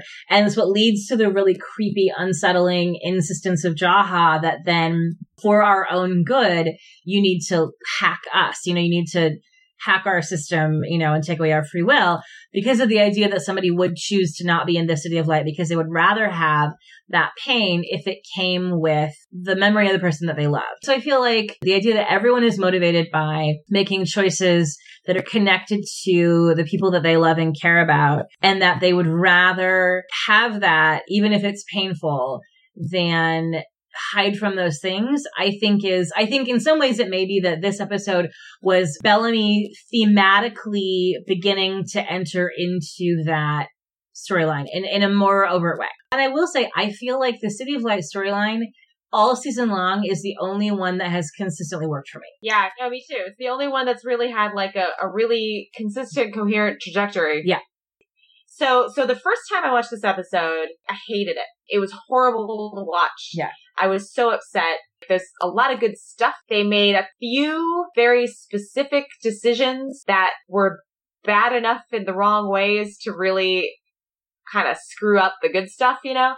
And I Mhm. think in Raven's storyline, that was the violence. And the first time through, the torture scene and the cutting scene were both just like, I was like, that was too much. You know, and I was also trying to think about like, okay, is there a narrative purpose for this violence? 'Cause Right. that makes a big difference. You Right. know, like, there's been a lot of like pointless violence this season. Right. Um, just like gratuitous, just like, and again, like lovingly shot, you know, it's like, Yeah. you know, sensuously shot. So I was like, all right, is there is there a purpose to this? Because if there's a purpose, then all right. So I think like the first sequence, and we talked about this briefly before this. The first sequence, I think there is. It Yes. goes on a little, maybe a little too long. It's like almost two minutes long. That's a long time. But I think the reason for that is I think that they have like a good reason to want the, the audience to experience that level of discomfort and like distress with Raven. That feeling paired with the like wash of relief when it ends, Yeah. I think is meant to help us feel what she feels and understand why she gives in. I, and again, like I think maybe like, like you could have lost like 30 seconds of it, right? Like, Yeah, it was but just I- like, I think that it, it is it's narratively necessary, partly Yeah. to to remind us that remind us of the pain that she gave up and why because because Raven like Raven is such a tough cookie like Raven is so strong yeah, and so and so the idea that she is you know that she would make the choice to like erase that part of herself we have to feel like it makes sense for who she is and and and, and it is Yeah. it is set up beautifully like you know when she first takes the chip that we understand exactly why but but then once she's realized what it's doing to her and once her ravenness has kicked back in again and she's like get this thing out of my head i think that we we have to go through that harrowing series of flashbacks where we see all the terrible things that have happened to her and i and i think that it does have to go on for a long time for us to sort of feel like this is what she's feeling every day yeah, exactly. Yeah, yeah. Or that, or just like the sense of like, this is unbearable. You know, and I remember kind of feeling that. And I, but I think that like feeling this is the, of this is unbearable is actually doing storytelling work. Yes So like for that one, I think that that was, I'm like, okay, like that was rough, but I, but that one, I buy that choice. Like I buy that that was like, that was the correct choice in terms of like telling the story. The cutting part, like I understand it, it needs to be something bad. It needs to be something that very, very clearly is like, oh, Abby's got to give in now. You know what I mean? Yeah. It's, it's gotta like make us as an audience feel like the urgency. But I think the cutting was a misstep. Partly because it's just so like, so triggering. You know, like uh, the kinds of self-harm that you could have had Raven do. Cutting is just, and, and slicing up the arms like anyone who has self-harmed or attempted suicide or a lot of people who know the like that just like brings with it all these really really distressing connotations. Well, it's it's next on the list of of things that they did without considering how the particular audience of this show would respond. as soon as she did it i was like oh my god i hope all those like teenagers paid attention to the warnings and didn't watch if if they were going to be triggered because like i was i was like i'm terrified there's like some you know like somebody out there who Yeah. saw that not expecting it and re-triggered them to hurt themselves again We're seeing the consequences of like the whole season being in the can before anything started airing, where like Yeah. one of the things that was in the air a lot after the Lexa death was that a lot of young women who had a very personal connection to the character of Lexa and felt very personally invested as young queer women in her as a role model. And the sort of conversations happening about like, what is the moral obligation of a showrunner to be careful about telling stories that have a traumatic real world impact by hitting Yeah. too close to where you live without Yeah. acknowledging how that looks to the person watching it. And it was the same Yeah, thing with. Lincoln and the way we talked about like how it looks on the news watching black men get shot. So it's like, it's another uninterrogated visual image where it's like, again, there's a world in which you could have made the case to me that that was necessary enough to outweigh the harm of that image, but you didn't do that work. The same way you didn't do it Yeah. with Alexa and the same way that you didn't do it with Lincoln and the same way that Yeah. you didn't do it with Murphy's lack of consent. I don't, Yeah. I don't feel confident that you know how that feels to somebody watching that for whom that's a personal trigger. Yes, and and in, in sort of doing the, the like necessity test, it doesn't really pass, right? Right. Because right. like all he needed was a situation in which Abby felt that she had to take the chip or Yeah. Raven was going She to could have been be- poisoned and foaming in the mouth. She could have been having her fingers broken one by one so she can't work anymore. There's so Right. many things that could have happened that that give us what we need in a character basis from Abby is an aggressive raising of the stakes. Like a a, Exactly. a thing that is unarguably a time sensitive emergency. And it, A, it didn't have to be wrist cutting, um, which I just, I had to, I just stopped the DVR. Like, I don't, that's not like a personal trigger for me, but I have, I have a thing about wrists. Like, I have, like, I don't wear bracelets or watches. I can't, there's anything anything happening to anyone's wrist in any kind of a movie, like I can't, I can't, I just, it is horrifying to me. And so I just stop and like yeah. chill down for like 10 minutes. Also, like, hmm. we watched the razor go all the way up her, yeah. arm, her yeah. scalpel go all the way up her arms. We watched the blood drip out Ugh. into the floor. We watched her fall down. Yeah. Know, it was like, again, it's, it was like very, very, shot like, so lovingly in yeah, in a way yeah. that like like we talked about last time where it's like the yeah. like weird like eroticization of all of this blood and gore. And so it's like, so I, yeah. so I object to the choice to cut the wrists and I object yeah. aggressively to the detail that we were given and the way the shot yeah. lingered on that. And, and, and then, you know, and then later, and then when Jasper comes to find her and there's the bandages and it's like, that's gotta be triggering too, you know, so, so there was, there was a lot of things about it where I felt like, I'm, I'm with you on the fact that ALIE and Jaha are too canny to think that they can just bully Abby into taking the chip. And they're smart enough that they've waited until Pike and Kane are gone. Like they are like, yeah. this is, they've waited until everybody else in authority, anyone who outranks ex Chancellor Jaha, anyone who could protect or help or support Abby in any way, um, or anyone who just is sort of like, in general, onto their shit is gone. Like the delinquents are on the run. Like every everyone who could possibly intervene to save Raven except for Abby and Jasper, has been taken out of play. And right. Abby isn't going to break. So like, I understand narratively why, you know, and, and it was, it was beautifully, horribly effective having Lindsay playing like ALIE possessed Raven. Oh my god, Lindsay like, was amazing. Give Lindsay like, all incredible. the acting awards for her her yeah. like the like her mannerisms, her voice, you know, that the the weird sort of creepy kind of exorcist turn that the whole episode takes when she sits up in that bed.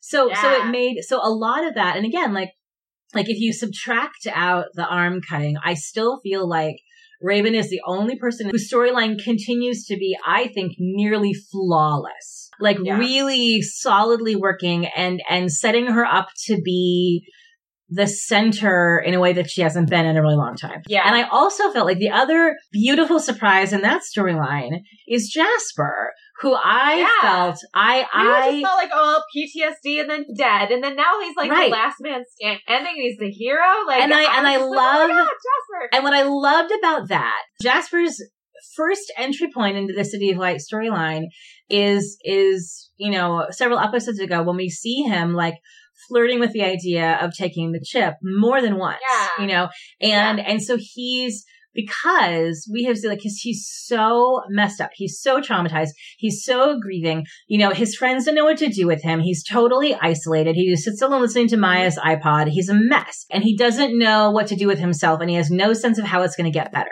And the difference, the really beautiful difference that I think is sort of in some ways I hope, because it's so lovely, this season in Microcosm is that like Raven and Jasper are both the two most vis- visibly suffering characters, right? Like when the season starts, like they're the most, they're the most damaged by the things that have happened to them. And they're both unable to deal with it and they're both having a really hard time. Rejecting help, kind of shutting everyone else out, throwing themselves into, you know, for Raven, it's work, for Jasper, it's drinking, like they're both kind of falling apart. And what we see in this episode is that Jasper isn't magically cured of his PTSD.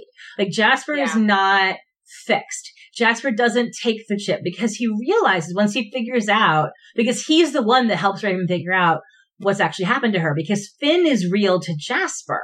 And so yeah. Jasper reminds Raven that Finn is real. And that's when she's like, oh shit, what's happening? And so the moment Jasper accidentally ate some of Finn last week. Yes, yeah, it's good. Poor Jasper. So, so Jasper realizing that he'd rather be unhappy, he'd rather be suffering than forget everything about Maya, and him deciding not to take the chip, and him teaming up with Raven to help stop this whole thing. He's entered back into the narrative with a lot of force and energy and purpose because he's found something, he's contributing again. He's found something to do again. And so he's healing himself from his own pain and suffering in the healthy way. Like he's accepting it and he's pushing through it. And he's just, he's like, okay, I need to like, I need to help my friend, you know, and so he, so Yeah. we see the, the difference between the consequences to Raven, who had like one moment of weakness and was like, okay, I want to like, I want to escape versus Jasper dealing with his pain and suffering by trying to use it for the benefit of somebody else. I, I think, but, but not hiding from it, you know, and, and the Yeah. show not erasing it. Like he's still, you know, when he, when he crashes through those gates and he runs into Clarke, like he's still crazy eyed Jasper, like, but Right. he's, yeah, yeah, yeah. um, but he's found a purpose again, you know, and, um, and so I really feel like one of the things that makes me the most optimistic about, you know, where the show is at right now is, is the sort of the surprise kind of rise of him as a character who, like Murphy, is now sort of unexpectedly in possession of a bunch of important information. Like the, these sort of transmitter characters who know things that everybody needs to know. Clarke needs information that they have, you know, so she meets Murphy and she gets the information that Murphy has. And now Jasper's coming and Jasper has the second half of this. Um, and giving him back some agency, I think is really great because, you know, it was really troubling sort of I think the show did a good job of not pulling their punches with what PTSD and trauma really look like. And, and it was, it's unsettling sometimes to hear the kind of like, the dialogue around Jasper's character being about how like, oh my God, Jasper's so annoying, you know, and it's like, Yeah. well, he's, he's, gr- he's grieving and they're showing us like they picked, this is the character where they're really, really, really exploring the PTSD, which everybody has, but it's most explicit in Jasper, who has sort of the least capacity to deal with it and the least else to take his mind off of it. There's a lovely kind of payoff in having Jasper start out the season as being the one who appears to be coping the worst. Right. You know, who appears to be sort of like the one who is not adjusting, who is, has the biggest problem. And then to sort of shift like through, like you're saying, all of the like ways in which people are not dealing with their shit, you know? Yeah. And trying to escape or, or avoid dealing with their shit. And like coming out the other end and, and sort of like in retrospect being able to look back and go, Jasper was actually the one who was coping the best in some ways, Mhm. arguably, Mhm. because he was facing the thing that hurt. Like Yes. he was, he was feeling his pain. Right. In a way where everyone else was very resistant to their, Yeah. pain. You know, like Yeah. they, they were sort of pushing it away or trying not to face it or trying not to feel it too much. Right. You know, trying to avoid it. And so, yeah, so there is something sort of like very satisfying, you know, sort of dramatic irony to Yeah. that reversal, you know? which I really Um, love because I feel like it the, that the message that that sends is that the the right thing to do is always to face the hard truth, and that him, in contrast with you know Raven, who who made the choice to take the chip, and Jasper wanted to, and he flirted with it, and he and he only didn't the first time because Abby took it out of his hand, but then afterwards, when he when he realized what it was and that he didn't want it, I think that the strength of character that that shows, like two people have turned down the chip and it's Abby and Jasper. And, Yeah. and I think that it's not a coincidence that both of them are people who aren't afraid of their bad memories. Every shot of Abby in the entire season, Abby is costumed, so we are always looking at Jake's wedding ring. They could they could have given her like a higher necked shirt and you just see a little bit of a chain and when it's plot relevant she pulls it out and looks at it. But we see it all the time. It wouldn't it wouldn't be built into every time you ever see Abby on screen if it wasn't important. And I think that with Jasper and Maya's iPod, Jasper and his like cutting comments and the drinking and the hostility, like Jasper is not hiding from anything. Yeah. And and so I think that the fact that the two of them understanding what the chip does are the two that are resisting it. And it's only again under coercion, you know, that Abby submits and Jasper gets away. We're already beginning to see the sort of overarching shape of the season kind of gelling around this idea of escape is always really tempting and it is almost never the right choice. Forcing someone to do something against their will because it's simpler is never the right choice. That Which real- is ironic in a in an episode where we have like fourteen gajillion instances of someone tranking Right. someone else. Exactly. Yeah. So much, so much tranking you for your own good. Now that we've established there's a box full of tranquilizers somewhere that clearly they don't need to worry about being frugal with them, even though, Right. even though Abby's lack of medical supplies after the bombing of Mount Weather was supposed to be a huge plot point, but that's right, fine. Right, right. You know, Maybe it'll come back around. Maybe there'll be a point in like, you know, episode 14 where someone is Yes. like, give me a trank. And they're like, we used them all. And then it'll be like the whole thing, like, oh no, we're all screwed. we were tranking each other Yeah. left and right Like- three episodes ago.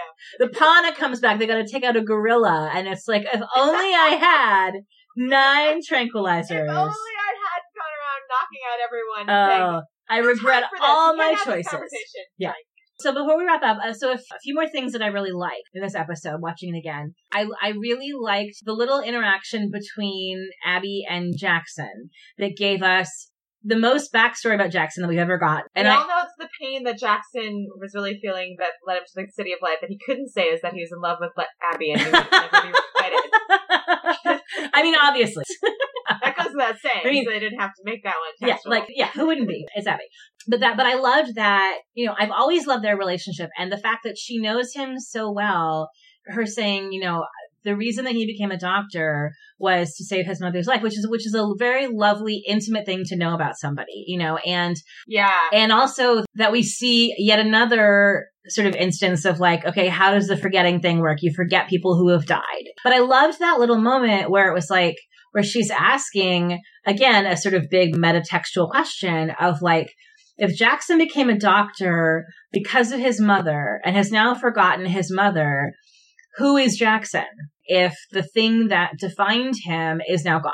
And, and I think that that's a really nice parallel to what I, what I expect is going to be the fallout on Abby is that Abby is going to have forgotten Jake and that there'll be a sort of a similar kind of a necklace thing, you know, that there was with, with Raven and being confronted, you know, either by Marcus or potentially by Clarke for having forgotten that Jake existed. We've been getting too much of a gentle spotlight shined on Jake's character and existence for that not to turn out to be really important. But so I love that little Jackson moment. Oh, I love that they're still trying to like that that Sinclair still gets to be present. He has Yeah. not much to do. He had really, I think, like no lines in the last episode where he was like, you know, the third major player in the escape. But they, but I like that they kept like they would cut to him, like they would. We got some good Sinclair reaction shots, like he was present in the space, and I felt like again Yeah.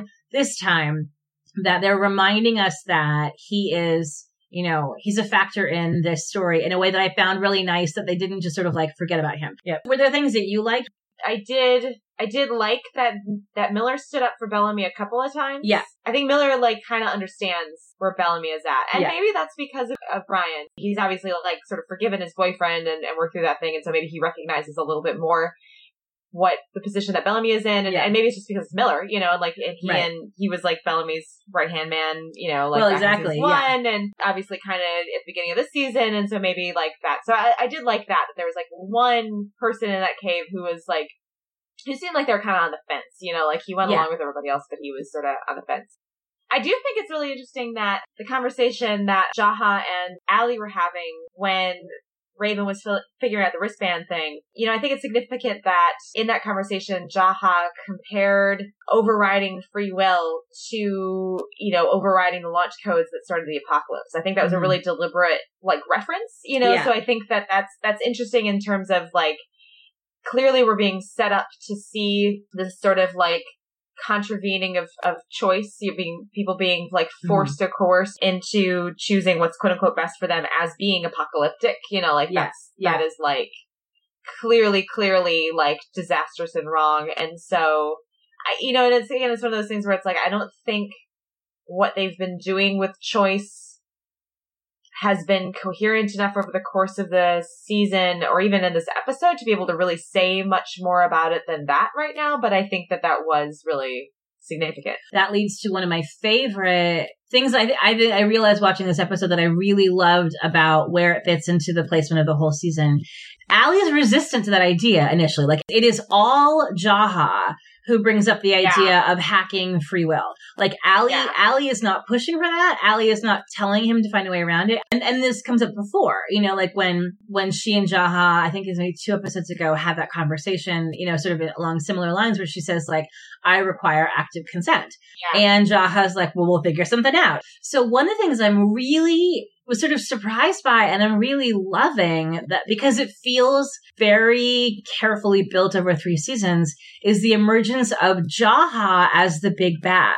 Yeah, I was. Yeah, I was gonna say I do like. I do really like that. I like. I really like that because he begins the show as like an an asshole on the side of good, with very strong relationships with many of our central characters, and this position of authority that like even the kids who don't like him, like there's a there's a degree of like respect or fear or at least of like that he's a visible person, you know, and and he's friends with Kane and Abby. He's you know the father of Clarke's best friend he's not ever likable, but he's clearly he's one of our people, you know, and this sort of self-sacrificing way that he stays behind, you know, in the first season that then takes a complete sideways turn when he, you know, comes down in season two. And so, you know, and I have, and I have no way of knowing at what point any of these sort of decisions were made structurally, but for a viewer, it feels like a really interestingly complex three-dimensional evolution of him going from somebody who's always had sort of a zealot personality,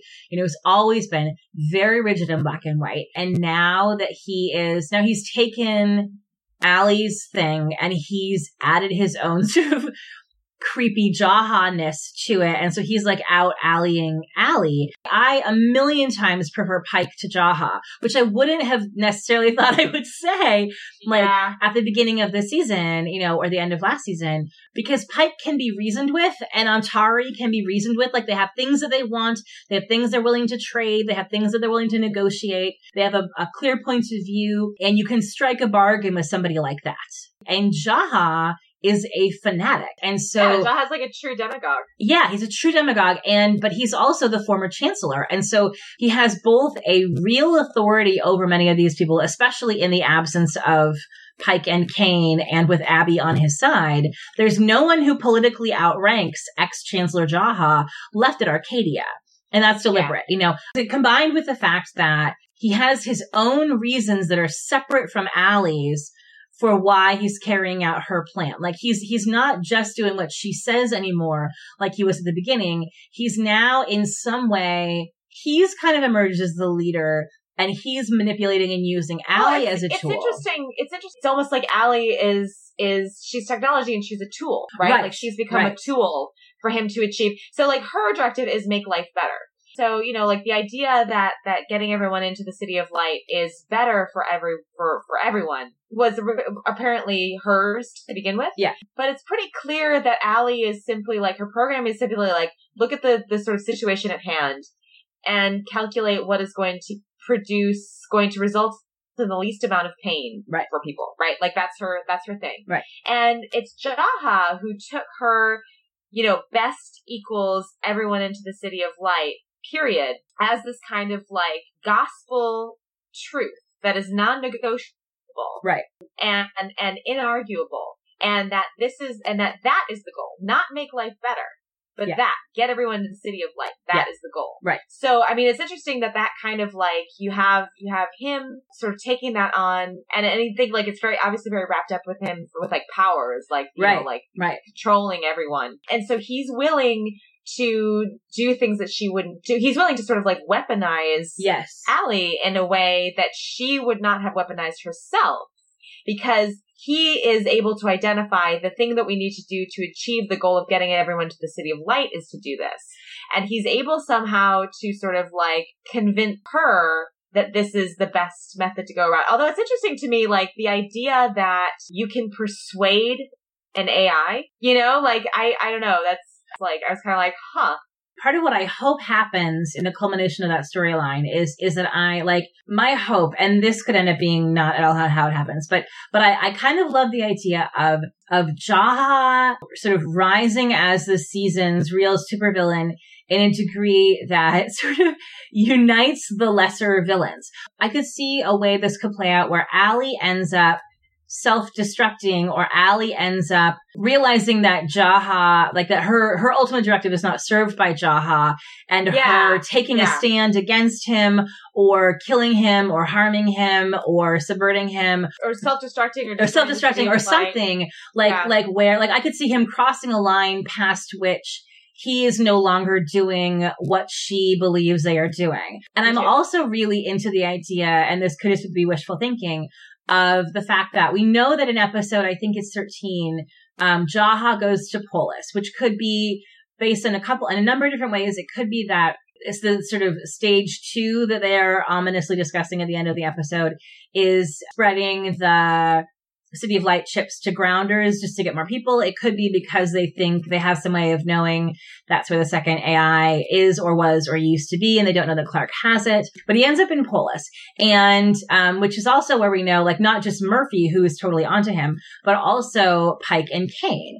And so I, I'm really into the potential idea of people like Murphy and Ontari and Kane and Pike, who all have different wants and needs and pieces of information, but who are, but none of whom benefit from Jaha, you know, raising a zombie grounder army of people with City of Light chips that answer to his command, temporarily uniting in service of like against a bigger common enemy in a way that gives Pike the lens into the thing that he's been missing all the time about the grounders. yeah But so I feel like there's there's a lot of potential in Jaha's ascension as like the one person who is unilaterally ruthless, who straight up says like, if Raven's body dies but her brain lives in the city of light, like I still feel like that I've met my goal. Yeah. And and so so that one track mind kind of ruthlessness, which isn't the kind of person, which is a little bit how Pike and Ontari have been presented,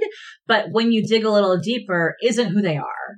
Because they have, they have, you Yeah. know, even if it's just themselves, they care about something. And Jaha is, is just, uh, uh, you know, has become sort of full on fanatic. And so I'm, so I'm interested to see where that goes in terms of as that storyline ramps up and as the danger becomes greater and greater, the the beginnings of the little rift between Jaha and ALIE is something I'm interested to watch out more for. And also how other characters' allegiances shift when everyone begins to realize that Jaha is a bigger threat than anything else we've seen this whole season.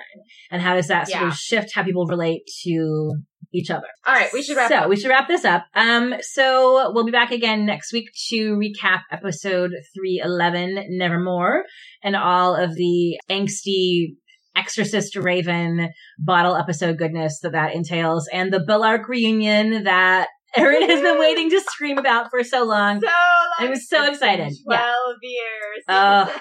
Beautiful. Yes. So yeah. So um, thanks for listening, everybody, and we will see you back next week. next week bye